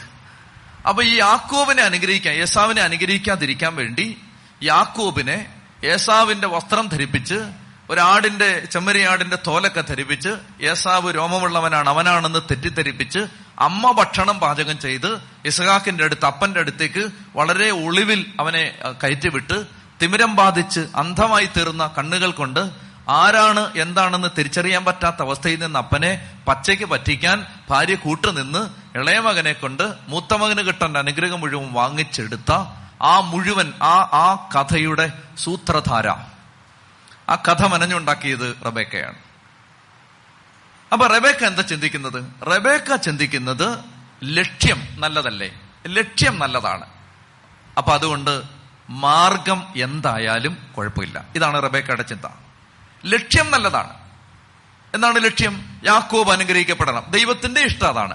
എന്നാ പിന്നെ അതിനൊരു ഒരു സത്യമല്ലാത്ത മാർഗം അവലംബിക്കാം. പ്രിയപ്പെട്ട മക്കളെ ഇത് ശ്രദ്ധിക്കണം. ലക്ഷ്യം നല്ലതാണ്. ലക്ഷ്യം എന്താണ്? ലക്ഷ്യം നമുക്ക് നല്ല കാര്യങ്ങൾ ചെയ്യുക എന്നുള്ളതാണ്. അപ്പൊ നല്ല കാര്യങ്ങൾ ചെയ്യാൻ വേണ്ടി ഞാൻ പറയുകയാണ് എനിക്ക് ഒരു പത്ത് ലക്ഷം രൂപ നല്ല കാര്യം ചെയ്യാൻ വേണ്ടി വേണം. ലക്ഷ്യം നല്ല നല്ല കാര്യത്തിനാണ് അത് എനിക്ക് എടുക്കാൻ വേണ്ടിയിട്ടല്ല. നല്ല കാര്യം ചെയ്യാൻ വേണ്ടി പാവപ്പെട്ടവരെ സഹായിക്കാനാണ്. എനിക്കൊരു പത്ത് ലക്ഷം രൂപ വേണം. അപ്പൊ ഞാൻ നിങ്ങളോട് പറയുകയാണ് മക്കളെ ഇന്നലെ രാത്രി പരിശുദ്ധാത്മാവ് എനിക്ക് പ്രത്യക്ഷപ്പെട്ടിട്ട് എന്നോട് പറയുകയാണ് ഇന്ന് ധ്യാനകേന്ദ്രത്തിൽ വരുന്നവരോട് പറയണം നിങ്ങളെല്ലാം കൂടെ പിരിവെടുത്ത് ഒരു പത്ത് ലക്ഷം രൂപ തരാൻ. എനിക്ക് പരിശുദ്ധാത്മാവ് പ്രത്യക്ഷപ്പെട്ടിട്ടില്ല. ഞാൻ അതീവ ഗാഠനിദ്രയിലായിരുന്നു ഞാൻ ഒന്നും കണ്ടിട്ടില്ല ഒരു സ്വപ്നം പോലും കണ്ടിട്ടില്ല. പക്ഷെ ഞാൻ പറയുകയാണ് പരിശുദ്ധാത്മാവ് എനിക്ക് പ്രത്യക്ഷപ്പെട്ടിട്ട് പറയുകയാണ് ഇന്ന് ധ്യാന ശനിയാഴ്ച ധ്യാനത്തിന് വരുന്നവരെല്ലാം കൂടി പത്ത് ലക്ഷം രൂപ എനിക്ക് തരണമെന്ന് പരിശുദ്ധാത്മാവ് പറഞ്ഞിരിക്കുകയാണ്. എന്റെ ലക്ഷ്യം എന്താണ്? പാവപ്പെട്ടവരെ സഹായിക്കുക. പക്ഷെ എന്റെ മാർഗം എന്താണ്? കള്ളത്തരമാണ്. ലക്ഷ്യം മാർഗത്തെ സാധൂകരിക്കില്ല. ചെത്തി പറഞ്ഞേ ഹാലേ ലുയാ ലക്ഷ്യവും നല്ലതായിരിക്കണം മാർഗവും നല്ലതായിരിക്കണം. റബേക്ക വിചാരിക്കുകയാണ് നല്ല ലക്ഷ്യമല്ലേ? ആ എന്നാ പിന്നെ ഇത്തിരി കള്ളത്തരം കാണിച്ചു കളയാം. അപ്പൊ അങ്ങനെ വരുമ്പോ എന്താ സംഭവിക്കുന്ന വെച്ചാൽ നമ്മൾ എവിടെ ഒരു അസത്യം ഉണ്ടായാലും എവിടെ ഒരു കള്ളത്തരം ഉണ്ടായാലും അതിനകത്തൂടെ പിശാജ് കയറും സത്യസന്ധമല്ലാത്തൊരു കാര്യം നമ്മൾ അവലംബിക്കുന്ന സമയത്ത് പിശാജിന്റെ പ്രത്യേകം എന്താണ്? അവൻ നുണയനും നുണയന്റെ പിതാവുമാണ്. അപ്പൊ ഈ സത്യമല്ലാത്തൊരു കാര്യം എവിടെങ്കിലും വരുമ്പോൾ അതിനകത്തൂടെയാണ് പിശാജ് കയറുന്നത് അതുകൊണ്ട് പ്രിയപ്പെട്ട സഹോദരങ്ങളെ റബേക്കായ്ക്ക് സംഭവിച്ചത് യാക്കോബനോടുള്ള മൂത്ത സ്നേഹം. സ്നേഹം മൂത്തിട്ട് കള്ളത്തരം കാണിച്ച് അനുഗ്രഹം വാങ്ങിച്ചു കൊടുക്കുകയാണ്. ഇനി യാക്കോബോ? യാക്കോബിന്റെ പ്രത്യേകത അമ്മയുടെ ഏപ്രണ് പിടിച്ച് നടക്കുകയാണ്. അമ്മയുടെ നൈറ്റിയുടെ തുമ്പത്ത് പിടിച്ച് നടക്കുകയാണ്. സാരി തുമ്പി പിടിച്ച് നടക്കുകയാണ്. വയസ്സ് പത്ത് നാൽപ്പതായി ഇതാണ് മകന്റെ പ്രത്യേകത. അമ്മ പറയാണ് എടാ ചെറുക നീ ഏസാവിന്റെ കുപ്പായ എടുത്തിടറാ ഇട്ടു. ദാണ്ട്ര ഇറച്ചി കൊണ്ട് കൊടറാ കൊണ്ട് കൊടുത്തു. ഇവന് തലയ്ക്കാത്ത ആൾ താമസമില്ലേ? ഈ ചെയ്യുന്ന തെറ്റല്ലേ? അങ്ങനെ ചെയ്യാൻ പാടണ്ടോ? അപ്പനെ പറ്റിക്കാൻ പോവല്ലേ? അങ്ങനെ ചെയ്യാൻ പാടണ്ടോ? അമ്മേ അമ്മ അങ്ങനെ പറഞ്ഞാലും ഞാനത് ചെയ്യില്ല അത് തെറ്റാണ്. അത് ദൈവവചനം വിലക്കിയിരിക്കുകയാണ്. അതുകൊണ്ട് അമ്മ പറഞ്ഞെന്ന് വിചാരിച്ച് ഞാൻ ചെയ്യില്ല. ഞാൻ ഇത്രയും കാലം അമ്മ പറഞ്ഞ സാരിത്തുമ്പി പിടിച്ചൊക്കെ നടന്നെങ്കിലും അമ്മേ ഈ കാര്യം തെറ്റാണ്. അനേകം യാക്കൂബുമാര് കുടുംബത്തെ തകർത്തുകൊണ്ടിരിക്കുകയാണ്. എന്താണെന്നറിയോ? കല്യാണം കഴിച്ച് ഒരു പെണ്ണിനെ വീട്ടിലോട്ട് കൊണ്ടുവരും. തള്ള റിമോട്ട് കൺട്രോളിൽ കൊണ്ടിരിക്കും. തിരിയടാ അങ്ങോട്ട് തിരിഞ്ഞു. ഇങ്ങോട്ട് തിരിയടാ ഇങ്ങോട്ട് തിരിഞ്ഞു. തിന്നടാ തിന്നു. കുടിക്കടാ കുടിച്ചു. എന്നെ പ്രിയപ്പെട്ട സഹോദരങ്ങളെ ഇങ്ങനെയുള്ള മാതാപിതാക്കളെ പ്രിയ കണ്ടം ചെയ്യേണ്ട സമയമായി. അല്ല ഇങ്ങനെയുള്ള മാതാപിതാക്കളെ നിയന്ത്രിച്ച് നിർത്തേണ്ട സമയമായി. അതായത് നിങ്ങൾ ശ്രദ്ധിച്ചിരിക്കണം. കുടുംബജീവിതത്തെ കുറിച്ച് കർത്താവ് എന്താ പറഞ്ഞിരിക്കുന്നത് അവൻ മാതാപിതാക്കളെ ആ മാതാപിതാക്കളെ മാതാപിതാക്കളെ വിട്ട്. മാതാപിതാക്കളെ വെറുത്തെന്നല്ല. മാതാപിതാക്കളെ വിട്ട് ഭാര്യയോട് ചേരും. ഇവിടെ ഇരിക്കുന്ന മാതാപിതാക്കൾ അപ്പനമ്മമാര് എന്നെ ശ്രദ്ധിക്കണം. കല്യാണം കഴിഞ്ഞാൽ മക്കൾക്ക് അവരുടെ സ്വാതന്ത്ര്യം കൊടുക്കണം. ആവശ്യമില്ലാത്ത ഓരോ കാര്യത്തിനും അവരുടെ ജീവിതത്തിൽ കയറി ഇടപെടാൻ പോകരുത്. അതായത് നിങ്ങൾ അങ്ങ് ഒരു വര വരച്ച് ജീവിതം ഇപ്പൊ ശരിയാക്കി എടുക്കാന്ന് വിചാരിക്കരുത്. നിങ്ങൾ ആദ്യം നിങ്ങളുടെ അങ്ങ് ശരിയാക്ക്. അത് തകർന്ന നിരപ്പണായി കിടക്കുകയല്ലേ? അത് ശരിയാക്കാത്ത നിങ്ങളാണ് ഇനി പിള്ളേരുടെ ജീവിതം ശരിയാക്കാൻ പോകുന്നത്. ചെത്തി പറഞ്ഞേ ഹാലേലുയാ. അതുകൊണ്ട് മക്കൾ എങ്ങനെയും ജീവിച്ചോളും. അവർക്ക് വല്ലതും കൊടുക്കാനുണ്ടെ കൊടുക്കുക. അവർക്ക് കൊടുക്കാനുള്ളത് നേരത്തെ കൊടുക്കുക. കൊടുത്തിട്ട് അവരെ അവരുടെ വഴിക്ക് വിടുക. ഇത് കേട്ടോണ്ട് മകനും മരുമകളും കൂടി ഇന്ന് രാത്രി അമ്മയെ തല്ലി ഇറക്കരുത്. മറിച്ച് മാതാപിതാക്കളെ സംരക്ഷിക്കേണ്ട അത് വേറെ കാര്യം. അത് പിന്നീട് പറയാം. മാതാവിനെയും പിതാവിനെയും ബഹുമാനിക്കണം അമ്മയെ പ്രാകുന്നവന്റെ വിളക്ക് കൂരിരുട്ടിൽ കെട്ടുപോകും. അപ്പനെ അമ്മയെ ബഹുമാനിക്കുന്നവന്റെ കുടുംബത്തിന്റെ തൂണുകൾ ബലവത്താവും എന്നൊക്കെ പ്രഭാഷകൻ പറയുന്നുണ്ട്. അപ്പോ മാതാപിതാക്കളെ ബഹുമാനിക്കണം അത് വേറെ കാര്യം. ഇഷ്ടം പോലെ കുടുംബങ്ങൾ തകരുന്നത് കല്യാണം കഴിഞ്ഞിട്ടും പിന്നീട് മകനെ കൺട്രോൾ ചെയ്യാൻ നടക്കുന്ന റിമോട്ട് കൺട്രോൾ അമ്മ. അമ്മേ നിന്റെ ജീവിതം വളരെ മോശമാണ്. നീ അത് തിരുത്തണം. മകളെ ഇനി വേറെ ഒരു ഏർപ്പാട് ഇതാണ്. അതായത് മകളെ കെട്ടിച്ചു വിട്ടു. എന്നിട്ട് വീട്ടിലിരുന്ന് ഫോൺ വിളിച്ച് അവളുടെ ജീവിതം കംപ്ലീറ്റ് കൺട്രോൾ ചെയ്തുകൊണ്ടിരിക്കുകയാണ് ഇവിടെ. നിങ്ങൾക്ക് വേറെ പണിയൊന്നുമില്ലേ? നിങ്ങൾക്ക് ഒരു പണിയില്ലേ ഇവിടെ വന്നിരുന്ന മധ്യസ്ഥ പ്രാർത്ഥനയെ മക്കളുടെ ജീവിതം കൺട്രോൾ ചെയ്തുകൊണ്ടിരിക്കുക അതായത് ഇവിടുന്ന് കെട്ടി മോളെ കെട്ടിച്ചു വിട്ടു. കെട്ടിച്ചു വിട്ടപ്പോൾ ആ ബാധ അങ്ങ് പോയെന്ന് വിചാരിക്കാതെ പിന്നെ അതിന്റെ പിന്നാലെ പോവാണ്. ആ വഴിക്ക് അത് അത് എങ്ങനെയും പോയല്ലോ ദൈവമേ അതിന്റെ കാര്യത്തിൽ ഒരു തീരുമാനമായി. ഇനിയിപ്പം അങ്ങനെ വിചാരിക്കാതെ പിന്നെ കെട്ടിച്ചു വിട്ടതിന്റെ പുറകെ അപ്പനും അമ്മയും രാവകൽ പൊക്കൊണ്ടിരിക്കുകയാണ് ഇനി വീട്ടിൽ പോകത്തില്ല. രാവിലെ വിളിച്ചിട്ട് കറി എന്താടി വെച്ചത്? ഇന്ന് ആ കറിയേ ഉള്ളോ. ഇന്നലെ അതായിരുന്നല്ലോ. ആ കൊച്ചത് ഓർത്തു പോലുമില്ല ഇന്നലെ കഴിച്ചെന്താന്ന് മറന്നുപോയി. അതിനെ ഓർമ്മിപ്പിക്കുകയാണ്. ഇന്നലെ അതായിരുന്നല്ലോ. അയ്യോ ഇവിടെ ഇരുന്നപ്പോ എന്തെല്ലാം കൊടുത്തിരുന്ന കൊച്ചാണ്. പിന്നെ ഇവിടെ ഭയങ്കരമായിരുന്നു പഴങ്കഞ്ഞിയായിരുന്നു നാല് ദിവസം. എന്നിട്ട് ചുമ്മാ അടിച്ചോളൂ അല്ലേ പ്രിയപ്പെട്ട സഹോദരങ്ങളെ എനിക്ക് പറയാനുള്ളത് സമയമില്ല. അതുകൊണ്ട് ഓടിച്ച് ഞാൻ പോവാണ്. ഈ മാതാപിതാക്കൾ മക്കളുടെ കാര്യത്തിൽ ഒരു ഒരു ഒരു സ്വാതന്ത്ര്യം കൊടുക്കണം. അവരുടെ ജീവിതം അവർ അവർ കൈകാര്യം ചെയ്യട്ടെ? എന്താ പ്രശ്നം അറിയാമോ ഈ ഇസഹാക്ക് ഇങ്ങനെ ആയതിനൊരു കാരണമുണ്ട്. ഇസഹാക്ക് ഇങ്ങനെ ആയതിന്റെ കാരണം അബ്രഹാം ഇസഹാക്ക്. ഈ രണ്ടുപേരും എടുത്തേ. അബ്രഹാം എന്ന് പറഞ്ഞാൽ യുദ്ധം ചെയ്തും പോരടിച്ചും കഷ്ടപ്പെട്ടും അലഞ്ഞു നടന്നും വിശ്വാസം കണ്ടെത്തിയവനാണ്. ഇസഹാക്കിന് ഫ്രീ ആയിട്ട് കിട്ടിയതാണ്. ഈ ഫ്രീ ആയിട്ട് കിട്ടിയാലുണ്ടല്ലോ അതിന്റെ വില അറിഞ്ഞൂടാ. ഫ്രീ ആയിട്ട് കിട്ടിയത് കൊണ്ടാണ് ഏസാവിനെ അവൻ നിർബന്ധിക്കാത്തത്. എന്നാൽ വില കൊടുത്ത് വാങ്ങിച്ചത് കൊണ്ടാണ് ഇസഹാക്കിനെ അബ്രഹാം വിശ്വാസം പഠിപ്പിച്ചത്. മനസ്സിലാവുന്നുണ്ടോ? പിള്ളേര് കുറച്ച് കഷ്ടപ്പെടട്ടെ. കഷ്ടപ്പെടട്ടെ. എല്ലാ കഷ്ടപ്പാടും തീർക്കാൻ അവരുടെ പുറകെ നടക്കരുത്. പോരാട്ട ഭൂമിയിലൂടെ രണാങ്കണത്തിലൂടെ തീക്കകത്തൂടെ നടക്കാൻ നിങ്ങളുടെ മക്കളെ വിട്. എങ്കിലേ അവർ ദൈവത്തിലെത്തൂ. ചൊത്തി പറഞ്ഞേ ഹാലേലുയാ. അല്ലാതെ ആഴ്ച ആഴ്ച അവർക്കുള്ളത് ഇങ്ങനെ കൊടുത്തുകൊണ്ടിരുന്നാലുണ്ടല്ലോ അവർ ജീവിതത്തിൽ നിങ്ങൾ കണ്ടെത്തിയ ദൈവത്തെ അവർ കണ്ടെത്തില്ല. അതുകൊണ്ട് എനിക്ക് ഈ ധ്യാന കേന്ദ്രത്തിൽ വന്ന എല്ലാ ആളുകളോടും ആശംസിക്കാനുള്ളത് നിങ്ങളുടെ ജീവിതത്തിൽ നിങ്ങൾക്ക് കഷ്ടപ്പാടുകൾ ഉണ്ടാവട്ടെ ദുരിതങ്ങൾ ഉണ്ടാവട്ടെ ഇത്തിരി വിഷമം ഉണ്ടാവട്ടെ തിരി കടബാധ്യതയൊക്കെ ഉണ്ടാവട്ടെ തിരി ഞെരുക്കത്തിലൂടെ നിങ്ങൾ കടന്നു പോകട്ടെ അങ്ങനെ നിങ്ങൾ തമ്പുരാന്റെ ചങ്കിലെത്തട്ടെ എന്ന് ഞാൻ ആശംസിക്കുന്നു. ചെത്തി പറഞ്ഞേ ഹാലേലുയാ. പ്രിയപ്പെട്ട സഹോദരങ്ങളെ അതുകൊണ്ട് ഈ ഞെരുക്കത്തിലൂടെ കടന്നു പോവാത്തത് കൊണ്ട് ഇസഖാക്കിന് അതുകൊണ്ടാണ് ഈ വയസ്സായപ്പോ ആ ഇറച്ചി കൊണ്ടുപോടാ ആ ഇറച്ചി ചുട്ടുകൊണ്ട് വാടാ മാനിനെ കൊണ്ടുപോടാ കടുവയുടെ ഇറച്ചി കൊണ്ടുപോടാ എന്നൊക്കെ പറഞ്ഞുകൊണ്ടിരിക്കുന്നത്. മറ്റേ അബ്രഹാം അങ്ങനെ വല്ലതും പറഞ്ഞോ? അബ്രഹാത്തിന് ആ ഇറച്ചി ഈ ഇറച്ചി വിളിക്കാൻ സമയമില്ല കാരണം അബ്രഹ അലഞ്ഞു കിടക്കുകയാണ്. ബുദ്ധിമുട്ടിലൂടെ കടന്നുപോയൊരു മനുഷ്യന് ദൈവാനുഭവം ഉണ്ടാവും. ഫ്രീ ആയിട്ട് കിട്ടിയ ദൈവാനുഭവത്തിന് വലിയ വിലയൊന്നും ഉണ്ടാവില്ല. അതുകൊണ്ട് പ്രിയപ്പെട്ട സഹോദരങ്ങളെ പകർന്നു കിട്ടിയ വിശ്വാസം നല്ലതാണ് പക്ഷേ നേടിയെടുത്ത വിശ്വാസമാണ് കുറച്ചുകൂടെ നല്ലത്. ചെത്തി പറഞ്ഞേ ഹാലേലുയാ കഷ്ടപ്പാടിന്റെയും കണ്ണീരിന്റെയും രോഗത്തിന്റെയും ദുഃഖത്തിന്റെയും വേദനയുടെയും നടുവിൽ നിന്ന് ആർജിച്ചു എടുത്തൊരു വിശ്വാസത്തെ തകർക്കാൻ ഭൂമിക്ക് പറ്റില്ല. അത് നമ്മൾ നേടിയെടുക്കണം. ദൈവത്തെ ഈ കഷ്ടപ്പാടിന്റെ നടുവിലൂടെ യാത്ര ചെയ്ത് കർത്താവിന്റെ മുഖം നോക്കി വിളിച്ച് വിളിച്ച് വിളിച്ച് വിളിച്ച് നേടിയെടുത്ത വിശ്വാസം. അതുകൊണ്ടാണ് ദൈവം ഞെരുക്ക് അനുഭവിക്ക അനുവദിക്കുന്നത്. ഞാൻ പറഞ്ഞില്ലേ ഒരിക്കൽ ഞാൻ ദ്രവ്യാഗ്രഹത്തെക്കുറിച്ച് പണത്തെക്കുറിച്ച് ക്ലാസ് എടുത്തപ്പോൾ പറഞ്ഞിരുന്നു. അതായത് പഴയ നിയമത്തിൽ ഇങ്ങനെ ഒരു വചനമുണ്ട് നിങ്ങൾ ചുമര് പൊളിച്ചാൽ പാമ്പ് കടിക്കും. വേലി പൊളിച്ചാൽ പാമ്പ് കടിക്കും. അങ്ങനൊരു വചനമുണ്ട്. പാമ്പിനും കടബാധ്യതയ്ക്കും ഹീബ്രു ഭാഷയിൽ ഒരേ വാക്കാണ്. പാമ്പ് കടിക്കുന്നതിനും കടബാധ്യതയ്ക്കും ഒരേ വാക്കാണ്. അപ്പോ അതിന്റെ വേറൊരു അർത്ഥം ഇതാണ് ചുമര് പൊളിച്ചാൽ കടം കയറും. ചുമര് പൊളിച്ചാൽ പാമ്പ് കടിക്കും. ചുമര് പൊളിച്ചാൽ കടം കയറും. ചുമര് പൊളിച്ചാൽ കടം കയറും. എന്താ എന്റെ അർത്ഥം? ദൈവം നമുക്ക് ഒരു ഞെരുക്കത്തിന്റെ വേലി കെട്ടിയിട്ടുണ്ട്. അതായത് നിനക്ക് പതിനായിരം രൂപയാണ് ശമ്പളം. പതിനായിരം രൂപ കൊണ്ട് നീ ജീവിക്കണം എന്നാണ് ദൈവം ഇപ്പൊ ആഗ്രഹിക്കുന്നത്. നീ ആ വേലി പൊളിച്ചിട്ട് ഇരുപതിനായിരം രൂപ ലോൺ എടുത്താൽ നിനക്ക് കടം കയറും. നിന്നെ പാമ്പ് കടിക്കും. മനസ്സിലാവുന്നുണ്ടോ? അതായത് നിനക്ക് ഇരുപതിനായിരം രൂപയാണ് ഇപ്പോഴത്തെ വരുമാനം. ആ ഇരുപതിനായിരം രൂപ വരുമാനമുള്ള നീ രണ്ടു കോടിയുടെ വീട് പണിതാൽ നീ വേലി പൊളിച്ചു നിന്നെ പാമ്പ് കടിക്കും. മനസ്സിലായോ പറയുന്നേ? പാമ്പ് കൊത്തുവെന്നല്ല വന്ന് കടം കയറുമെന്ന്. അതായത് ദൈവം കെട്ടിയ ഒരു വേലിയുണ്ട് ഞെരുക്കം. ആ ഞെരുക്കത്തിലൂടെ തന്നെ നമ്മൾ പോകണം ആ ഞെരുക്കത്തിലൂടെ പോവാൻ ദൈവം അനുവദിക്കുന്നതാണത്. ആ ഞെരുക്കത്തിലൂടെ കടന്ന ആ യാത്രയുടെ ഒടുവിൽ നമ്മൾ യേശുവിന്റെ കർത്താവിന്റെ ഹൃദയത്തിൽ എത്തിച്ചേരും. കണ്ണടച്ച് ഒന്ന് ഉച്ചതി പറഞ്ഞേ ഹാലലുയാ. രണ്ട് കരങ്ങൾ ഉയർത്തി ഒന്ന് സ്തുതിച്ച് ഹാലലുയ ഹാലലുയ ഹാലലുയ ഹാലലുയ. യേശുവെ ആരാധന ആരാധന. ഉച്ചതി പറഞ്ഞേ ഹാലലുയാ. ഹാലലുയാ. ഹാലലുയാ. ഹാലലുയാ. ഇനിയും അപ്പോ ഇസഖാക്കിന്റെ പ്രശ്നം ഞാൻ പറഞ്ഞു. ഇസഖാക്കിന് കാഴ്ച മങ്ങി.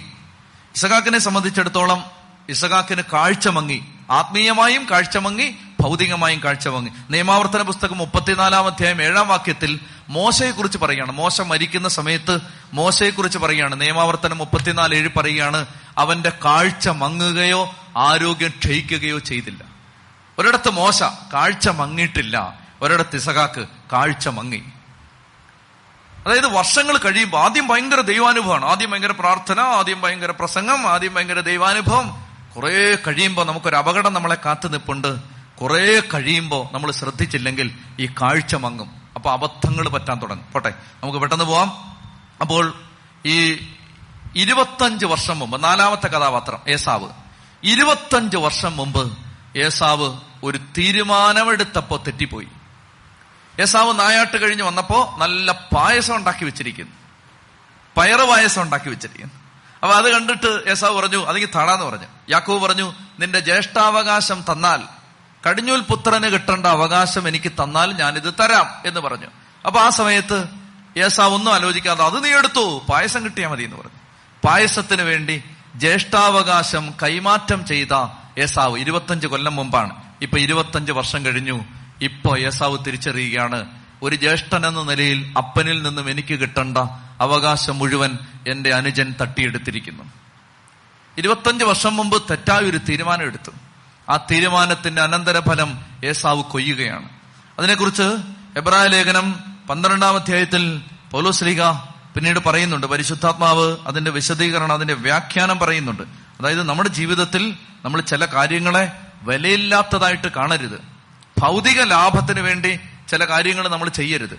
ഭൗതിക ലാഭത്തിന് വേണ്ടി. അത് നമ്മൾ വിചാരിക്കുകയാണ് ആ അത് കർത്താവ് പറഞ്ഞിട്ടുണ്ട് എന്താ കൈക്കൂലി വാങ്ങരുത്. നമ്മൾ പറയുകയാണ് അതിപ്പോ തൽക്കാലം ഒരു ആവശ്യം നടക്കാൻ വേണ്ടിയല്ലേ കൈക്കൂലി വാങ്ങുന്നു. അപ്പൊ നമ്മൾ ദൈവകൃപ ഒരു താൽക്കാലിക ലാഭത്തിന് വേണ്ടി നഷ്ടപ്പെടുത്തി കളയുകയാണ്. കർത്താവ് പറഞ്ഞിരിക്കുകയാണ് നിങ്ങൾ ഞായറാഴ്ച ദിവസം പണിയെടുപ്പിക്കരുത്. ഞായറാഴ്ച ദിവസം നിങ്ങൾ ദൈവകാര്യത്തെ വ്യാപരിക്കണം. പിന്നെ ഞായറാഴ്ച ദിവസം കട തുറക്കാം. ഇന്ന് ഒരു പതിനായിരം രൂപ അമ്പതിനായിരം രൂപ പത്ത് ലക്ഷം രൂപ ലാഭം കിട്ടും. താൽക്കാലിക ലാഭം നഷ്ടപ്പെടുന്ന എന്താ? ദൈവകൃപ. ഹെബ്രായ ലേഖനം പന്ത്രണ്ടാം അധ്യായം പതിനാറാം തിരുവചനം. ഒരു നേരത്തെ ഭക്ഷണത്തിന് വേണ്ടി തന്റെ കടിഞ്ഞൂൽ പുത്രസ്ഥാനം വിറ്റ യേസാവിനെ പോലെ ആരും അസന്മാർഗികയോ അധാർമികനോ ആകരുത്.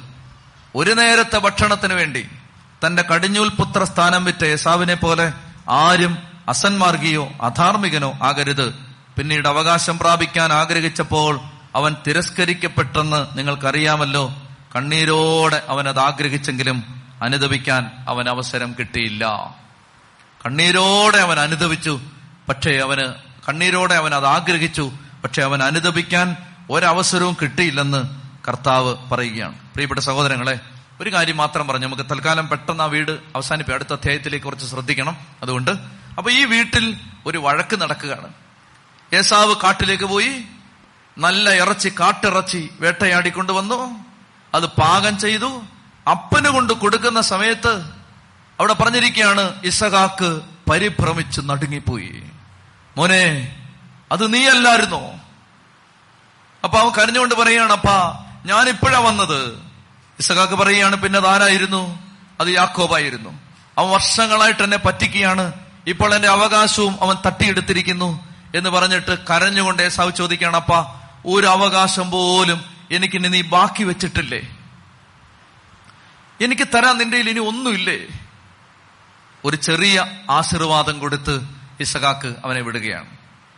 അതായത് ദൈവം തരാൻ വെച്ചിരുന്നത് നഷ്ടപ്പെടുത്തി കളഞ്ഞു സ്വന്തം ജീവിതം കൊണ്ട് നഷ്ടപ്പെടുത്തി കളഞ്ഞു കരയുകയാണ്. കരയുമ്പോൾ അവന് കൊടുക്കാൻ ഇസഹാക്കിന്റെ കയ്യിൽ ഒന്നുമില്ലാത്തൊരവസ്ഥയിലേക്ക് എത്തുകയാണ്.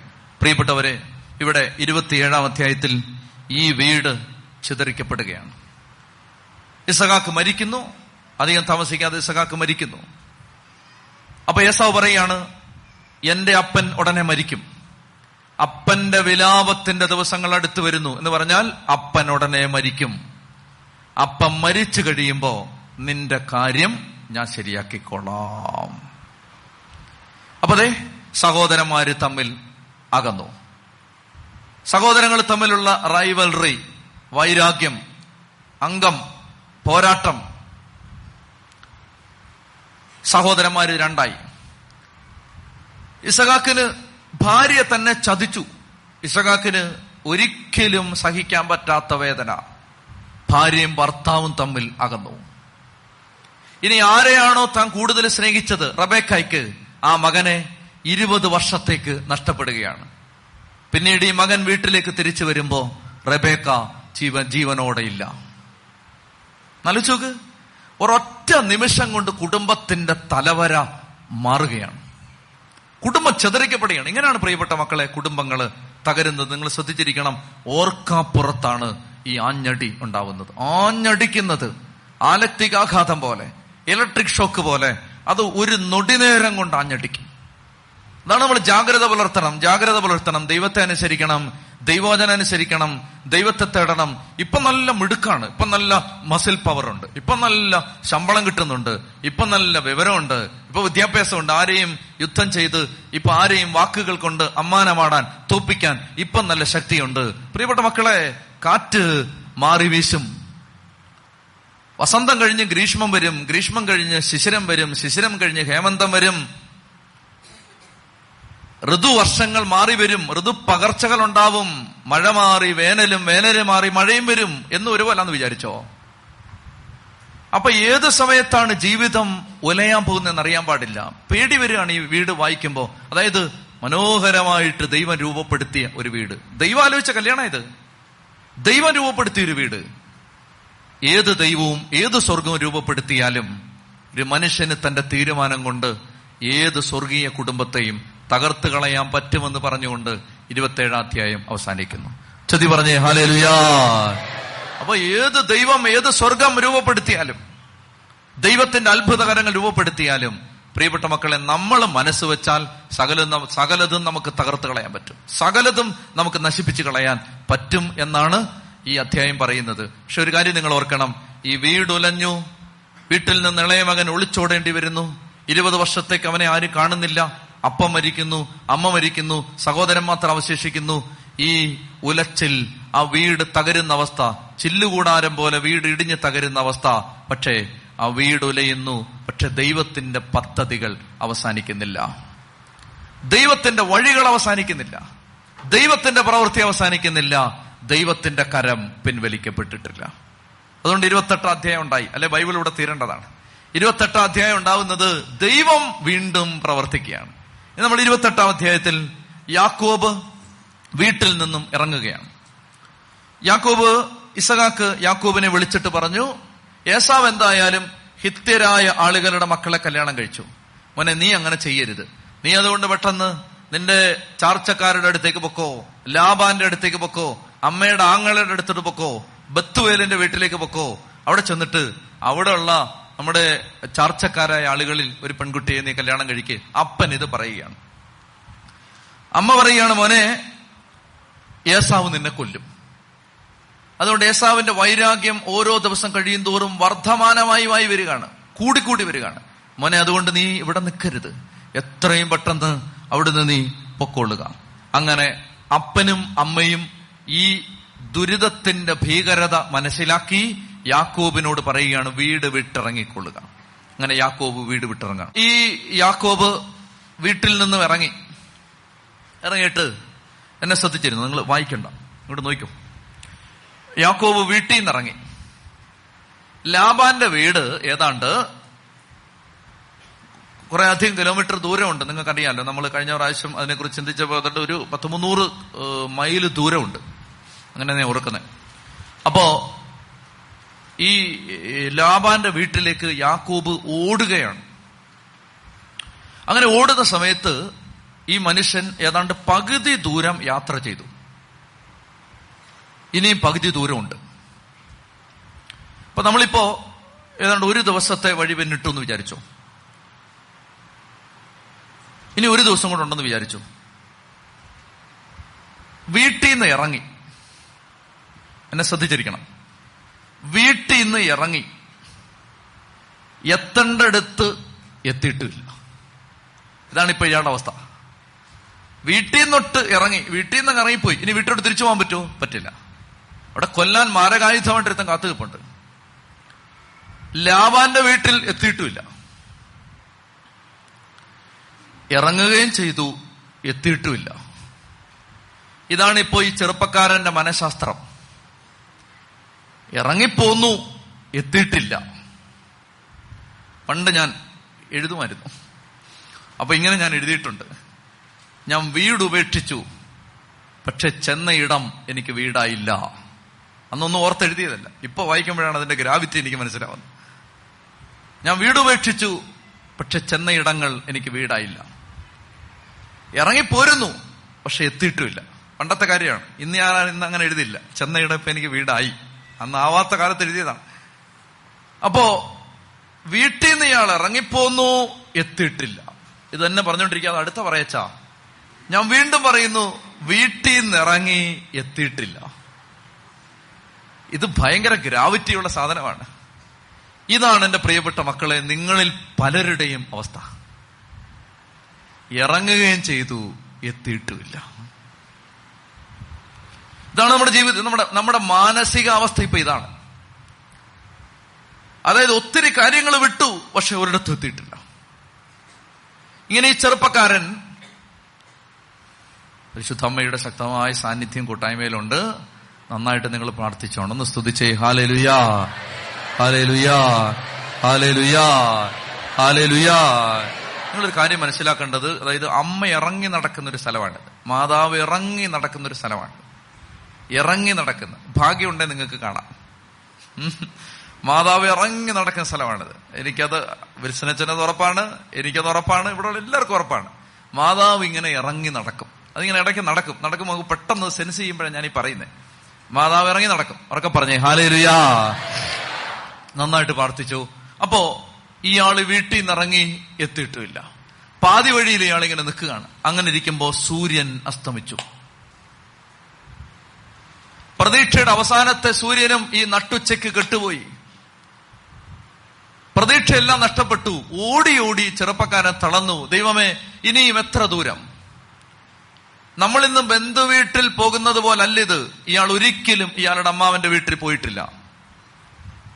അന്ന് ഗൂഗിൾ മാപ്പില്ല ജി പി എസ് ഫെസിലിറ്റി ഇല്ല. പോകേണ്ട വഴി അറിയാൻ പാടില്ല. മുള്ളും മരടും മൂർഖനും കാട്ടുമൃഗങ്ങളും നിറഞ്ഞ വഴിയാണ്. കള്ളന്മാരും കൊള്ളക്കാരും പതിയിരിക്കുന്ന വഴിയാണ്. അരക്ഷിതമായ വഴിയാണ് സ്വസ്ഥതയില്ലാത്ത വഴിയാണ് സ്വപ്നങ്ങൾ തല്ലിക്കെടുത്തപ്പെടാൻ സാധ്യതയുള്ള വഴിയാണ് ഇപ്പൊ ഇതാ സൂര്യനും കെട്ടുപോയി. ഇരുട്ടായി. ഭയപ്പെടുത്തുന്ന സാഹചര്യം. പ്രിയപ്പെട്ട മക്കളെ നമ്മുടെ പലരുടെയും ജീവിത അവസ്ഥയിലാണ് മുന്നോട്ട് പോകാൻ ആവാത്ത അവസ്ഥ. പിന്നിൽ നിന്നാരും താങ്ങി നിർത്താത്ത അവസ്ഥ. മുന്നോട്ടാരും മാടി വിളിക്കാത്ത അവസ്ഥ പുറകിൽ നിന്നാരും തള്ളാനില്ലാത്ത അവസ്ഥ. ഒരച്ഛൻ എന്നോട് പറഞ്ഞു പുറകോട്ട് നോക്കിയാൽ നിറയെ ഭാരം. മുന്നോട്ട് നോക്കിയാൽ നിറയെ ആകുലത. അതുകൊണ്ട് ഞാൻ മുകളിലോട്ട് നോക്കുകയാണ്.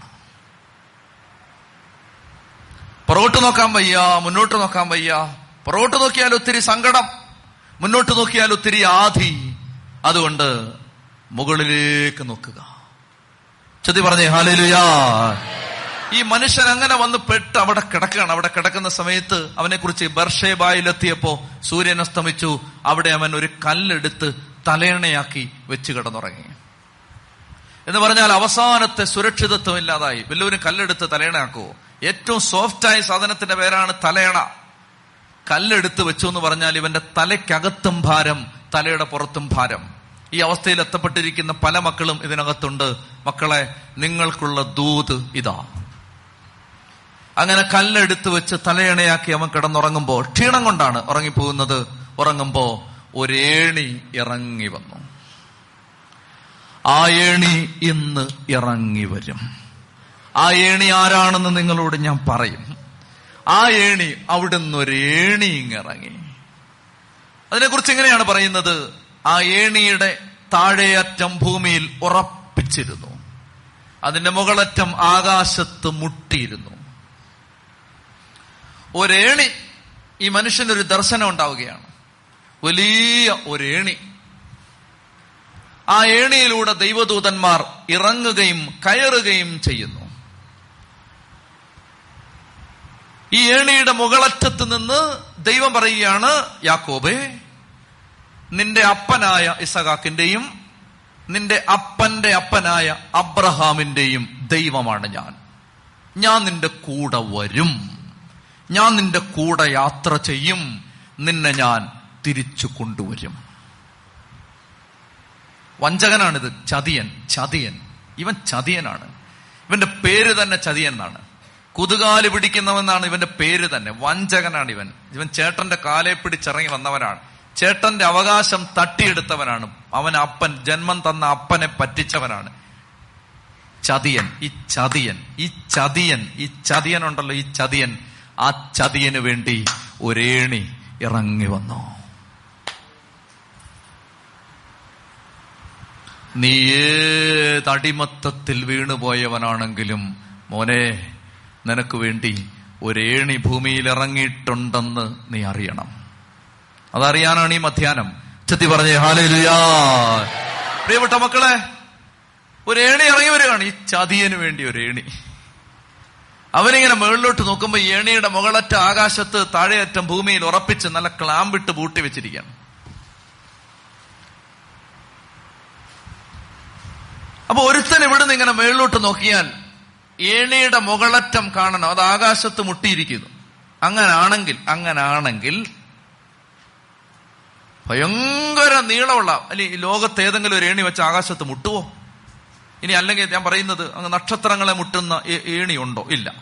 ഇനി ഒരുത്തൻ നക്ഷത്രങ്ങളെ മുട്ടുന്ന ഒരു ഏണി വെച്ചെന്ന് വെച്ചു? ഒരു ഫോർ ആർഗ്യുമെന്റ് സൈക്ക് അങ്ങനെ ഒരു ഏണി വെച്ചെന്ന് വെച്ചു? അങ്ങനെ ഒരു ഏണി വെച്ചാൽ ഈ താഴെ നിൽക്കുന്നവൻ അതിന്റെ മുകളറ്റം കാണാൻ പറ്റുമോ പറ്റില്ല. അപ്പൊ അങ്ങനാണെങ്കിൽ ഭയങ്കര നീളമുള്ള ഒരു ഏണി ഉണ്ടായെന്നല്ല അതിന്റെ അർത്ഥം. ഒരു ഏണി വെച്ചാൽ ചാരാവുന്ന അത്ര താഴേക്ക് സ്വർഗം ഇറങ്ങി വന്നെന്നാണ് അതിന്റെ അർത്ഥം. ഭയങ്കര ഒരു ഏണി ഉണ്ടായെന്നല്ല അതിന്റെ അർത്ഥം. മറിച്ച് നിനക്കൊരു ഏണി വെച്ചാൽ ചാരി നിൽക്കാവുന്ന അത്ര താഴേക്ക് സ്വർഗം ഈ ചതിയന് വേണ്ടി ഇറങ്ങി വന്നെന്നാണ് അതിന്റെ അർത്ഥം. ചതി പറഞ്ഞേ ഹാലരുയാ ആ ഏണിയുടെ മുകളറ്റത്ത് നിന്ന് പിതാവായ ദൈവം പറയുകയാണ് മോനെ യാക്കോബേ നിന്റെ അപ്പന്റെയും അപ്പന്റെ അപ്പന്റെയും ദൈവമാണ് ഞാൻ. എന്താ ഇങ്ങനെ പറയാൻ കാരണം? ഇങ്ങനെ പറയാൻ കാരണമുണ്ട്. അതായത് അവൻ വീട് ഉപേക്ഷിച്ചു. വീടിപ്പോൾ അവന് ഒരു ഗാതം ദൂരെയാണ്. പലഗാതം അകലെയാണ്. വീട് അവൻ ഒത്തിരി ദൂരെയാണ്. വീട്ടിലേക്ക് അവന് തിരിച്ചു പോകാൻ പറ്റില്ല. ഇവൻ എത്തേണ്ട സ്ഥലത്ത് ഇവൻ എത്തിയിട്ടുമില്ല. ഇവനിങ്ങനെ സന്ദിഗ്ധാവസ്ഥയിൽ കെട്ടപ്പെട്ടും പൂട്ടപ്പെട്ടും കിടക്കുകയാണ്. അങ്ങനെ കിടക്കുന്നവനോട് കർത്താവ് പറയുകയാണ് മോനെ നിന്റെ അപ്പൻ. അപ്പൻ എവിടാ അപ്പൻ ഒത്തിരി ദൂരെ. അമ്മ അമ്മ ഒത്തിരി ദൂരെ. ചേട്ടൻ ചേട്ടൻ അകലം കൊണ്ടും ദൂരം മനസ്സുകൊണ്ടും ദൂരം. ദൈവം പറയുകയാണ് നിന്റെ അപ്പൻ അപ്പൻ ദൂരെയാണ് പക്ഷേ അപ്പന്റെ ദൈവം അടുത്താണ്. അപ്പൻ ദൂരെയാണ് അപ്പന്റെ ദൈവം ഏണിവച്ചാൽ തൊടാം. ചെത്തി പറഞ്ഞേ ഹാലേലുയാ അമ്മ ദൂരെയാണ് പക്ഷെ അമ്മയുടെ ദൈവം ഏണി വെച്ച തൊടാം. ചേട്ടൻ ദൂരെയാണ് പക്ഷെ ചേട്ടനെ സൃഷ്ടിച്ച ദൈവം ഏണി വെച്ച തൊടാം. പ്രിയപ്പെട്ട മക്കളെ ഒന്നാമത്തെ ദൂതിതാണ് പാതി വഴിയിൽ എവിടെയെങ്കിലും കെട്ടിയിടപ്പെട്ട് നിൽക്കുന്ന ഒരിടത്തും എന്റെ ജീവിതം ആയിട്ടില്ലെന്ന് വിചാരിക്കുന്ന ഏതെങ്കിലും ഒരു ആത്മാവ് ഈ ദൈവസ്വരം കേൾക്കുന്നെങ്കിൽ പ്രിയപ്പെട്ട മകനെ മകളെ നീ ഒരു കാര്യം ഈ കർമ്മൽ മലയിൽ വെച്ച് അറിഞ്ഞുകൊള്ളുക നിന്റെ അപ്പൻ ദൂരെയാണെങ്കിലും നിന്റെ അമ്മ ദൂരെയാണെങ്കിലും നിന്റെ സാധ്യതകൾ ദൂരെയാണെങ്കിലും നിന്റെ സ്വപ്നങ്ങൾ ദൂരെയാണെങ്കിലും എല്ലാ സ്വപ്നങ്ങളെയും സാക്ഷാത്കരിക്കുന്ന ഒരു ദൈവം എണിവച്ചാൽ തൊടാവുന്ന ഒരകലത്തിൽ നിന്റെ അടുത്തുണ്ടെന്ന് നീ അറിഞ്ഞാൽ അന്ന് നിന്റെ യാത്ര അനുഗ്രഹിക്കപ്പെടും. ചുറ്റി പറഞ്ഞേ ഹാലേലുയാ! ഹാലേലുയാ! പ്രിയപ്പെട്ട മക്കളെ രണ്ടാമത്തേത്. ഈ ഏണിയുടെ മുകളറ്റത്ത് നിന്ന് ദൈവം പറഞ്ഞു നിന്റെ യാത്ര ഞാൻ ശുഭമാക്കും. ഞാൻ നിന്നെ അനുഗ്രഹിക്കും. ഞാൻ നിന്റെ കൂടെ വരും. എടാ ചതിയ. ഞാൻ നിന്റെ കൂടെ വരുവടാ. പ്രിയപ്പെട്ട സഹോദരങ്ങളെ ഈ ഏണി ആരാണെന്ന് യോഹന്നാന്റെ സുവിശേഷത്തിലുണ്ട്. നഥാനിയൽ എന്ന് പറയുന്ന ഒരു മനുഷ്യൻ. അവനെക്കുറിച്ച് ഈശോ പറഞ്ഞു ഫിലിപ്പോസ് നഥാനിയലിനെ കൊണ്ടുവരുന്ന സമയത്ത് യോഗന്നാന്റെ സുവിശേഷം ഒന്നാം അധ്യായം നാൽപ്പത്തിമൂന്ന് മുതൽ. പിറ്റേ ദിവസം അവൻ ഗലീലയിലേക്ക് പോകാൻ ഒരുങ്ങി ഫിലിപ്പോസിനെ കണ്ടപ്പോൾ യേശു അവനോട് പറഞ്ഞു എന്നെ അനുഗമിക്കുക. ഫിലിപ്പോസ് അന്തരയോസിന്റെയും പത്രോസിന്റെയും പട്ടണമായ ബത്തേദായിൽ നിന്നുള്ളവനായിരുന്നു. ഫിലിപ്പോസ് നഥാനിയലിനെ കണ്ടവനോട് പറഞ്ഞു ഞാൻ യേശുവിനെ കണ്ടു. നഥാനിയൽ ചോദിച്ചു നസറത്തിൽ നിന്ന് എന്തെങ്കിലും നന്മയുണ്ടാകുമോ? ഫിലിപ്പോസ് പറഞ്ഞു വന്നു കാണുക. നഥാനിയൽ തന്റെ അടുത്തേക്ക് വരുന്നത് കണ്ട് ശ്രദ്ധിക്കുക നഥാനിയൽ തന്റെ അടുത്തേക്ക് വരുന്നത് കണ്ട് യേശു അവനെ പറ്റി പറഞ്ഞു ഇതാ നിഷ്കപടനായ ഒരു യഥാർത്ഥ ഇസ്രായേൽക്കാരൻ. യാക്കോബിന്റെ പേര് ഇസ്രായേൽ എന്നാക്കി മാറ്റുന്നുണ്ട്. തൊട്ടടുത്ത അധ്യായങ്ങളിൽ നിഷ്കപടനായ ഇസ്രായേൽക്കാരൻ എന്ന് പറഞ്ഞാൽ ഇതാ വഞ്ചനയില്ലാത്ത ഒരു യാക്കോബ്. മറ്റേ യാക്കോബ് വഞ്ചകനാണ് ചതിയനാണ്. ഇതാ ചതിയനല്ലാത്ത കപടതയില്ലാത്ത ഒരു ഇസ്രായേൽക്കാരൻ. അപ്പൊ നഥാനിയിൽ ചോദിച്ചു നീ എന്നെ എങ്ങനെ അറിയും? യേശു മറുപടി പറഞ്ഞു പീലിപ്പോസ് നിന്നെ വിളിക്കുന്നതിന് മുമ്പ് നീ അത്തിമരത്തിന്റെ ചുവട്ടിലിരിക്കുമ്പോൾ ഞാൻ നിന്നെ കണ്ടു. നഥാനിയെ പറഞ്ഞു അങ്ങ് ദൈവപുത്രനാണ്. അവൻ തുടർന്നു നീ ഇതിനേക്കാ വലിയ കാര്യങ്ങൾ കാണും. സത്യം സത്യമായി കേക്ക് ഏണി ആരാന്ന്. സത്യം സത്യമായി ഞാൻ നിന്നോട് പറയുന്നു സ്വർഗം തുറക്കപ്പെടുന്നതും ദൈവദൂതന്മാർ കയറിപ്പോകുന്നതും മനുഷ്യപുത്രന്റെ മേൽ ഇറങ്ങി വരുന്നതും നീ കാണും. ദൈവദൂതന്മാർ കയറി ഇറങ്ങുകയും ചെയ്തത് എവിടാ? ഏണിയിൽ. ഏണി ആരാന്ന് ഇവിടെ പറയുന്നേ? മനുഷ്യപുത്രൻ. പ്രിയപ്പെട്ട മക്കളെ യാക്കോബ് കണ്ട ഏണി യേശു ക്രിസ്തു എന്ന ഏണി. ചൊത്തി പറഞ്ഞേ ഹാലേലുയാ. അതായത് എങ്ങും എത്തിയില്ലല്ലോ എന്റെ ജീവിതം എന്നോർത്ത് ഭാരപ്പെടുന്ന താഴെയറ്റം ഭൂമിയിൽ മുകളറ്റം ആകാശത്ത്. താഴെയറ്റം ഭൂമിയിൽ മുകളറ്റം ആകാശത്ത്. എന്താ എന്റെ അർത്ഥം എന്നറിയാമോ? ഒരറ്റം ഭൂമിയിൽ ഒരറ്റം സ്വർഗത്തിൽ ഈശോ പൂർണ മനുഷ്യനുമാണ് പൂർണ ദൈവവുമാണ്. അതാണ് എന്റെ അർത്ഥം. പൂർണ മനുഷ്യൻ ഭൂമിയിൽ ഒരറ്റം. ഒരറ്റം ആകാശത്ത് പൂർണ ദൈവം. പൂർണ ദൈവമായ പൂർണ മനുഷ്യനായ ഈ ദൈവപുത്രൻ അവൻ നിന്റെ സങ്കടങ്ങളിൽ ഇറങ്ങി വരുമെന്ന് പറഞ്ഞുകൊണ്ടാണ് ഇരുപത്തിയെട്ടാമത്തെ അധ്യായം അവസാനിക്കുന്നത്. പ്രിയപ്പെട്ട സഹോദരങ്ങളെ യാക്കൂബ് ഇനി നമ്മൾ ഒരു അടുത്ത ക്ലാസ്സിൽ നമ്മളൊരു മൂന്ന് നാല് അധ്യായങ്ങൾ ചിലപ്പോൾ ഒരുമിച്ച് പറഞ്ഞു പോകും. കാരണം ഇനി യാക്കൂബിന്റെ യാത്രയാണ് നമ്മൾ കാണാൻ പോകുന്നത്. ഇപ്പൊ നമ്മൾ ആരാധന നടത്താൻ പോവുകയാണ്. അതായത് യേശു ഇറങ്ങി വരും. ഇന്നിറങ്ങി വരും. യേശു ഇവിടെയുണ്ട്. ഈ കാഴ്ച കണ്ടിട്ട് ഈ ദർശനം കണ്ടിട്ട് യാക്കൂബ് പറയുകയാണ് ആ സ്ഥലത്തിന് ബഥേൽ എന്ന് പേരിട്ടിട്ട് യാക്കൂബ് പറയുകയാണ് അയ്യോ എന്റെ ദൈവം ഇവിടെയുണ്ട് ഞാനത് അറിഞ്ഞില്ലല്ലോ. നീ ആരാധന കഴിഞ്ഞിട്ട് നിങ്ങൾ പറയും എന്റെ ദൈവം ഇവിടെ ഉണ്ടെന്ന് ഞാൻ അറിഞ്ഞില്ലല്ലോ. ഇവിടെ ഉണ്ട് ഞാൻ ഇതിനു മുമ്പ് അറിഞ്ഞില്ലല്ലോ അത്. ദൈവമേ പ്രിയപ്പെട്ട സഹോദരങ്ങളെ കർത്താവ് അനുഗ്രഹിക്കും. ശക്തമായ അനുഗ്രഹത്തിന്റെ അഭിഷേകത്തിന്റെ കരം ദൈവം വെളിപ്പെടുത്തും. നിങ്ങൾ ആഗ്രഹിച്ച് പ്രാർത്ഥിച്ചുകൊള്ളുക. അതായത് ഈ നിങ്ങൾ ഈ ഇടയ്ക്ക് കരണ്ട് പോകുമ്പോഴും അസ്വസ്ഥ വരുമ്പോഴും ഒന്നും നിങ്ങൾ ഭാരപ്പെടേണ്ട. ഒക്കെ നമുക്ക് ദൈവം അനുവദിച്ചിരിക്കുന്ന വേലിയാണ്. എന്ന് പറഞ്ഞ ഇഷ്ടം പോലെ കാശില്ലാത്തത് കൊണ്ടാണ് അങ്ങനെയൊക്കെ ബുദ്ധിമുട്ട് വരുന്നത്. അപ്പൊ അതുകൊണ്ട് നിങ്ങൾ ഒരു വിചാരം ഇപ്പൊ കറണ്ട് പോയാൽ ചിലപ്പോ കറണ്ട് പോയാൽ ഇന്ന് പോവില്ല. അല്ല ഞാൻ പറയുന്നത് ചിലപ്പോൾ ഇപ്പൊ വിശുദ്ധുർബാന നന്നായിട്ട് അർപ്പിച്ചുകൊണ്ടിരുന്ന സമയത്ത് കറണ്ട് പോയി. ജനറേറ്റർ സമയം ഇപ്പോൾ വർക്ക് ചെയ്തില്ല. നിങ്ങൾ അതോർത്ത് ഭാരപ്പെടരുത്. ഭാരപ്പെടരുത് ഞാൻ പറയുന്നതിന് കാരണം ദൈവം നമുക്ക് അനുവദിച്ചിരിക്കുന്ന ഒരു ഞെരുക്കമാണിത് ഈ ഞെരുക്കം നമ്മൾ എടുത്താലേ നമ്മളെ പാമ്പ് കടിക്കാതിരിക്കും. ഒന്നത്. രണ്ടാമത്തേത് ഈ ഞെരുക്കം നമ്മൾ എടുത്താൽ ആ ഞെരുക്കത്തിൽ നിന്ന് അഭിഷേകം ഉണ്ടാവും. മനസ്സിലായോ? എല്ലാം ഭയങ്കര ലക്ഷൂറിയ സെറ്റപ്പിൽ ഇരുന്നാൽ ചിലപ്പോൾ കൃപ ഉണ്ടാവണമെന്നില്ല. കൃപ വെളിപ്പെടാൻ വേണ്ടി ദൈവം ചിലപ്പോൾ ചില ഞെരുക്കം അവിടെ ഇരിക്കട്ടെ എന്ന് വിചാരിക്കും. ഞാനിത് പറയുന്നത് എന്തിനെന്നറിയാമോ? ഒരിക്കൽ ഞാൻ ആദ്യ വെള്ളിയാഴ്ച വെട്ടുകാട് പള്ളിയിൽ ജാഗരണ പ്രാർത്ഥനയ്ക്ക് പോയപ്പോ ഞാൻ ഒരിക്കലും ഒരിടത്തും അനുഭവിച്ചിട്ടില്ലാത്ത ഒരു ബുദ്ധിമുട്ട് എനിക്ക് നേരിടുകയാണ്. അതായത് അവിടെ ഞങ്ങൾ ചെല്ലുന്നതിന് മുമ്പ് തന്നെ അവിടുത്തെ സൗണ്ട് സിസ്റ്റം അടിച്ചുപോയി. ഇനി അവിടെ ചെന്ന് കഴിഞ്ഞിട്ട് കയറുകയാണ് അപ്പോൾ അവർ തൽക്കാലത്തേക്ക് ഒരു സൗണ്ട് സിസ്റ്റം ക്രമീകരിച്ചു. ഞാൻ ഈ മൈക്ക് എടുത്ത് കൊട്ടി നോക്കുമ്പോൾ ശബ്ദമുണ്ട് പറയുമ്പോൾ ശബ്ദമില്ല. അതെന്തൊരു മാജിക്ക് എനിക്ക് മനസ്സിലാവുന്നില്ല. കൊട്ടി നോക്കുമ്പോൾ ശബ്ദമുണ്ട്. കണ്ടോ? പറയുമ്പോൾ ശബ്ദമില്ല. ഇപ്പൊ ഉണ്ട് ആ മൈക്കിന് പറയുമ്പോൾ ശബ്ദമില്ല. കൊട്ടുമ്പോൾ നല്ല ശബ്ദം. ബ്രദർ പാടുമ്പോൾ നല്ല ശബ്ദം ഞാൻ പ്രസംഗിക്കുമ്പോൾ ശബ്ദമില്ല. ഇതാണ്. കീബോർഡിന്റെ ശബ്ദം പാട്ട് പാടുമ്പോൾ ശബ്ദമില്ല. ഞാൻ ശരിക്കും വേർക്ക് കാണുന്നെന്ന് കാരണം നിങ്ങളെ നിങ്ങളിപ്പോ പത്ത് പത്തോ അറുന്നൂറോ എണ്ണൂറോ പേര് പരമാവധി ഇതിനകത്ത് കാണും. അവിടെ എന്ന് പറഞ്ഞാൽ ആയിരക്കണക്കിന് ആളുകൾ ഇങ്ങനെ നിൽക്കുകയാണ് പള്ളിയുടെ അകത്തും പുറത്തുമായിട്ട്.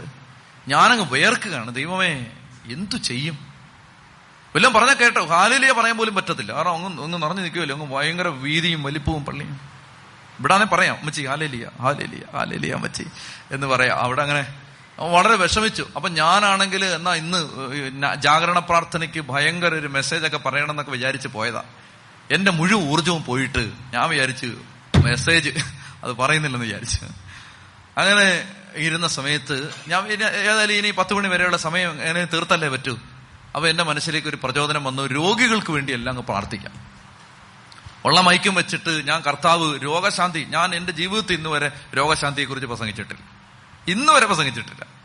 ഇടയ്ക്ക് വല്ലതും സന്ദർഭവശാൽ എന്തെങ്കിലും പറഞ്ഞു ഒഴിച്ചാൽ രോഗശാന്തി അങ്ങൊരു വിഷയം ഞാൻ പറഞ്ഞിട്ടില്ല.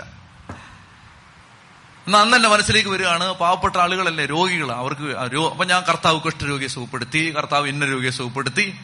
കാരണം ഞാൻ മറ്റേ വേറൊരു വിഷയമൊക്കെ എന്റെ മനസ്സിലുണ്ട് ഞാൻ പറയുന്നില്ലെന്ന് വിചാരിച്ചു. ഈ പൊട്ട മൈക്കി കൂടെ അത് പറയുന്നില്ലെന്ന് വിചാരിച്ചു. അപ്പൊ അങ്ങനെ അങ്ങനെ ഇരിക്കുന്ന പ്രിയപ്പെട്ട സഹോദരങ്ങളെ എനിക്ക് അതിനുശേഷം അനേകരുടെ അനുഭവം അവരെന്നോട് പറഞ്ഞു. അന്ന് കർത്താവ് അനേക രോഗികളെ സുഖപ്പെടുത്തി. അനേക രോഗികളെ സുഖപ്പെടുത്താൻ കർത്താവ് മൈക്രോഫോൺ തകരാൻ നോക്കി നിന്നു. പ്രിയപ്പെട്ട സഹോദരങ്ങൾ അതായത് നമ്മളങ്ങ് വല്ലാതെ വല്ലാതായ ഒരു സമയത്ത് ദൈവം ഇറങ്ങി അങ്ങ് പ്രവർത്തിക്കാൻ തുടങ്ങി. ഞാൻ ഒരു സാക്ഷ്യം വായിക്കാം. അതായത് ഒരു സഹോദരി ഇവിടെ സാക്ഷ്യം പറയാൻ വേണ്ടി വന്നു. ഞാൻ പറഞ്ഞു അങ്ങനെ പറയിപ്പിക്കുന്നില്ല ഇപ്പം അതുകൊണ്ട് എഴുതി തന്നാ വായിക്കാന്ന് പറഞ്ഞു. കഴിഞ്ഞ ഫെബ്രുവരി മുതൽ എനിക്ക് വയറുവേദനയായിരുന്നു. ആദ്യം സ്കാൻ ചെയ്ത ഡോക്ടർ പറഞ്ഞു അത് അപ്പൻഡിസൈറ്റിസ് ആണ്. സർജറി വേണം. പിന്നെ ഒരാഴ്ചത്തെ മഴിഞ്ഞ് മരുന്ന് കഴിച്ചപ്പോൾ വേദന കുറഞ്ഞു. പിന്നെ വീണ്ടും വേദന ആരംഭിച്ചു. ഒരു ഗൈനക്കോളജിസ്റ്റിനെ കണ്ടപ്പോൾ ഇൻഫെക്ഷൻ ഉണ്ടെന്നും ഒരു മാസം മരുന്ന് കഴിക്കാനും പറഞ്ഞു. ഒരു മാസം മരുന്ന് കഴിഞ്ഞിട്ടും മരുന്ന് കഴിച്ചിട്ടും എന്റെ പ്രശ്നങ്ങൾ മാറിയില്ല. വീണ്ടും ചെന്നപ്പോൾ ഡോക്ടർ പറഞ്ഞു യൂട്രസിൽ എന്തോ വളരെ സീരിയസ് ആയ ഒരു പ്രശ്നമുണ്ടെന്നും R C C regional cancer സെന്ററിൽ പോയി സ്കാൻ ചെയ്യാനും പറഞ്ഞു. ഞങ്ങൾ ആകെ മാനസികമായും ശാരീരികമായും തകർന്നു. മനപ്രയാസം മൂലം ഞാൻ കട്ടിലിൽ തന്നെ എഴുന്നേക്കാൻ പോലും പറ്റാതെ കരഞ്ഞുകൊണ്ട് കിടന്ന ദിവസങ്ങൾ. അപ്പോഴാണ് വെട്ടുകാട് പള്ളിയിലെ രാത്രി ആരാധനയ്ക്ക് വരുന്നത്. ഞാൻ ഓർക്കുന്നുണ്ട് ഈ മൈക്ക് പോയ രാത്രി. അന്നേ ഞാൻ രോഗശാന്തിയെ കുറിച്ച് പറഞ്ഞിട്ടുണ്ട്. ഞാനും എന്റെ കുടുംബവും വളരെ വേദനയോടെ പ്രാർത്ഥിച്ചു. അന്ന് അച്ഛൻ രോഗസൗഖ്യ ശുശ്രൂഷയാണ് നടത്തിയത്. കേട്ടോ നിങ്ങൾ? മൈക്ക് പോയ രാത്രി.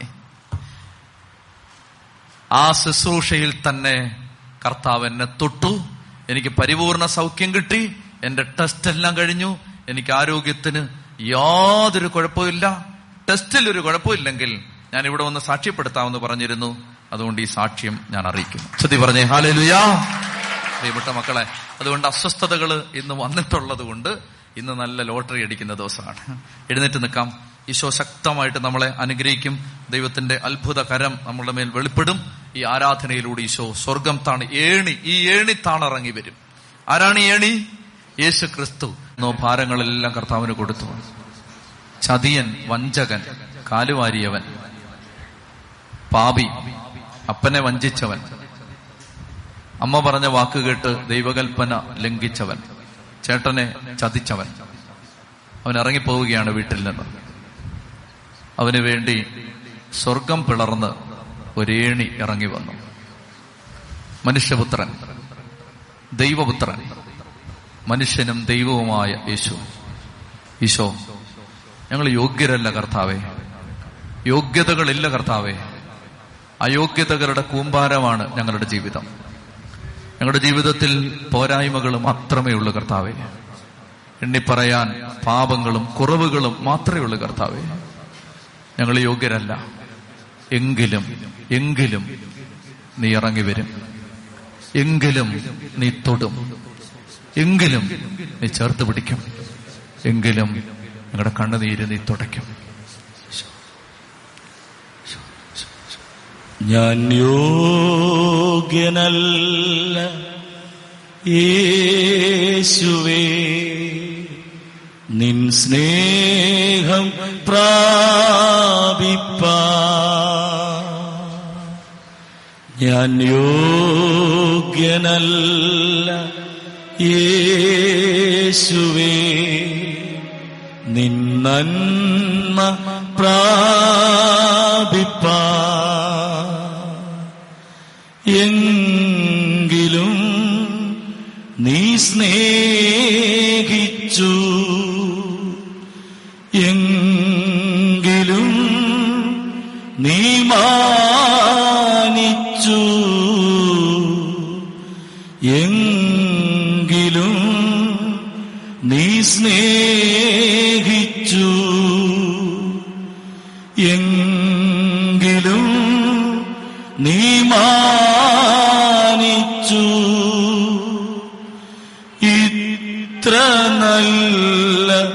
സ്നേഹമേ നന്ദിയോടെ വാഴ്ത്തും ഇത്ര നല്ല സ്നേഹമേ നന്ദിയോടെ വാഴ്ത്തും ഞാൻ.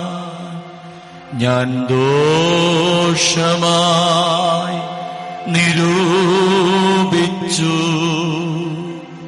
ദോഷങ്ങൾ പ്രവർത്തിച്ചു. ഞാൻ ദോഷമായി നിരൂപിച്ചു. ദോഷങ്ങൾ പ്രവർത്തി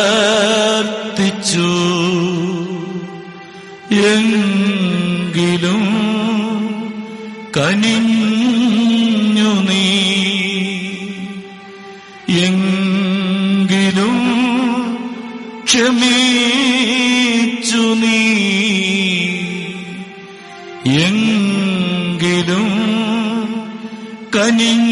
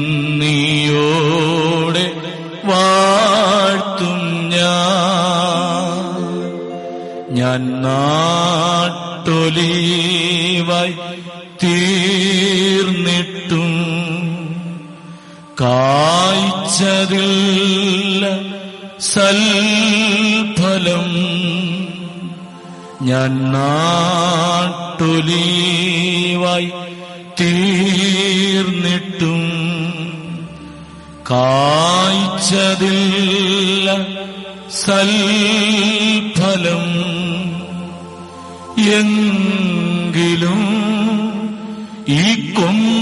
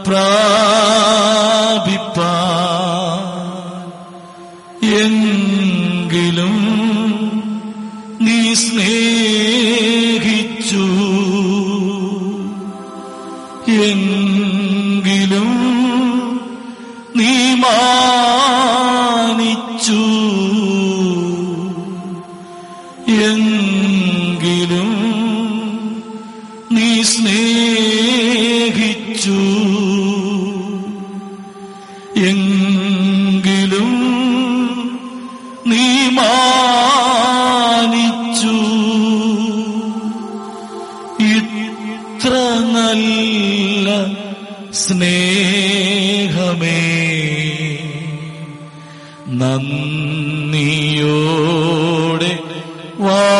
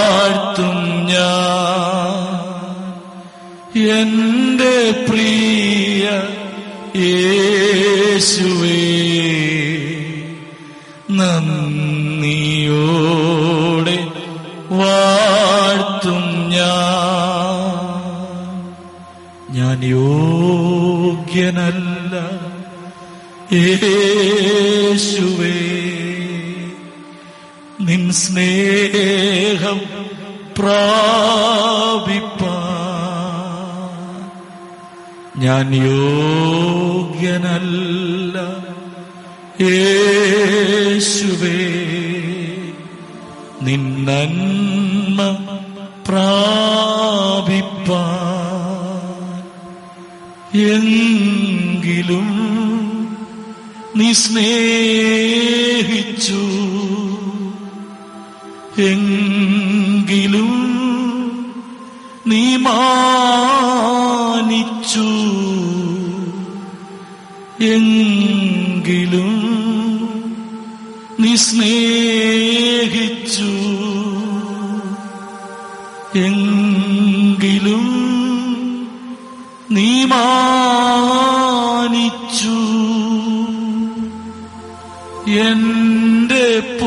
പൊന്ന് യേശുവേ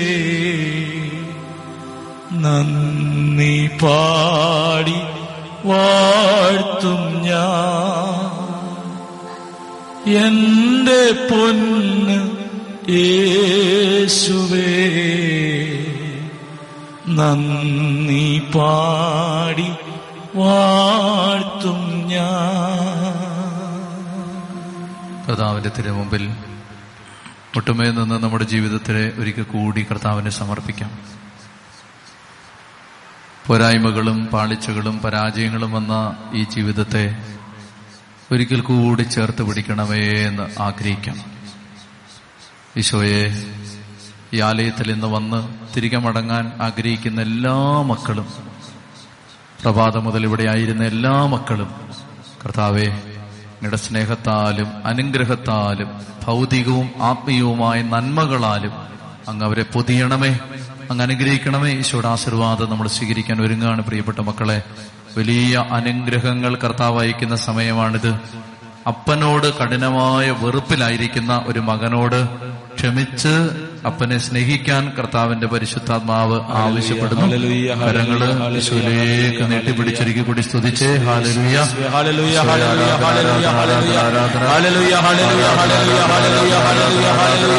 ഹല്ലേലൂയ,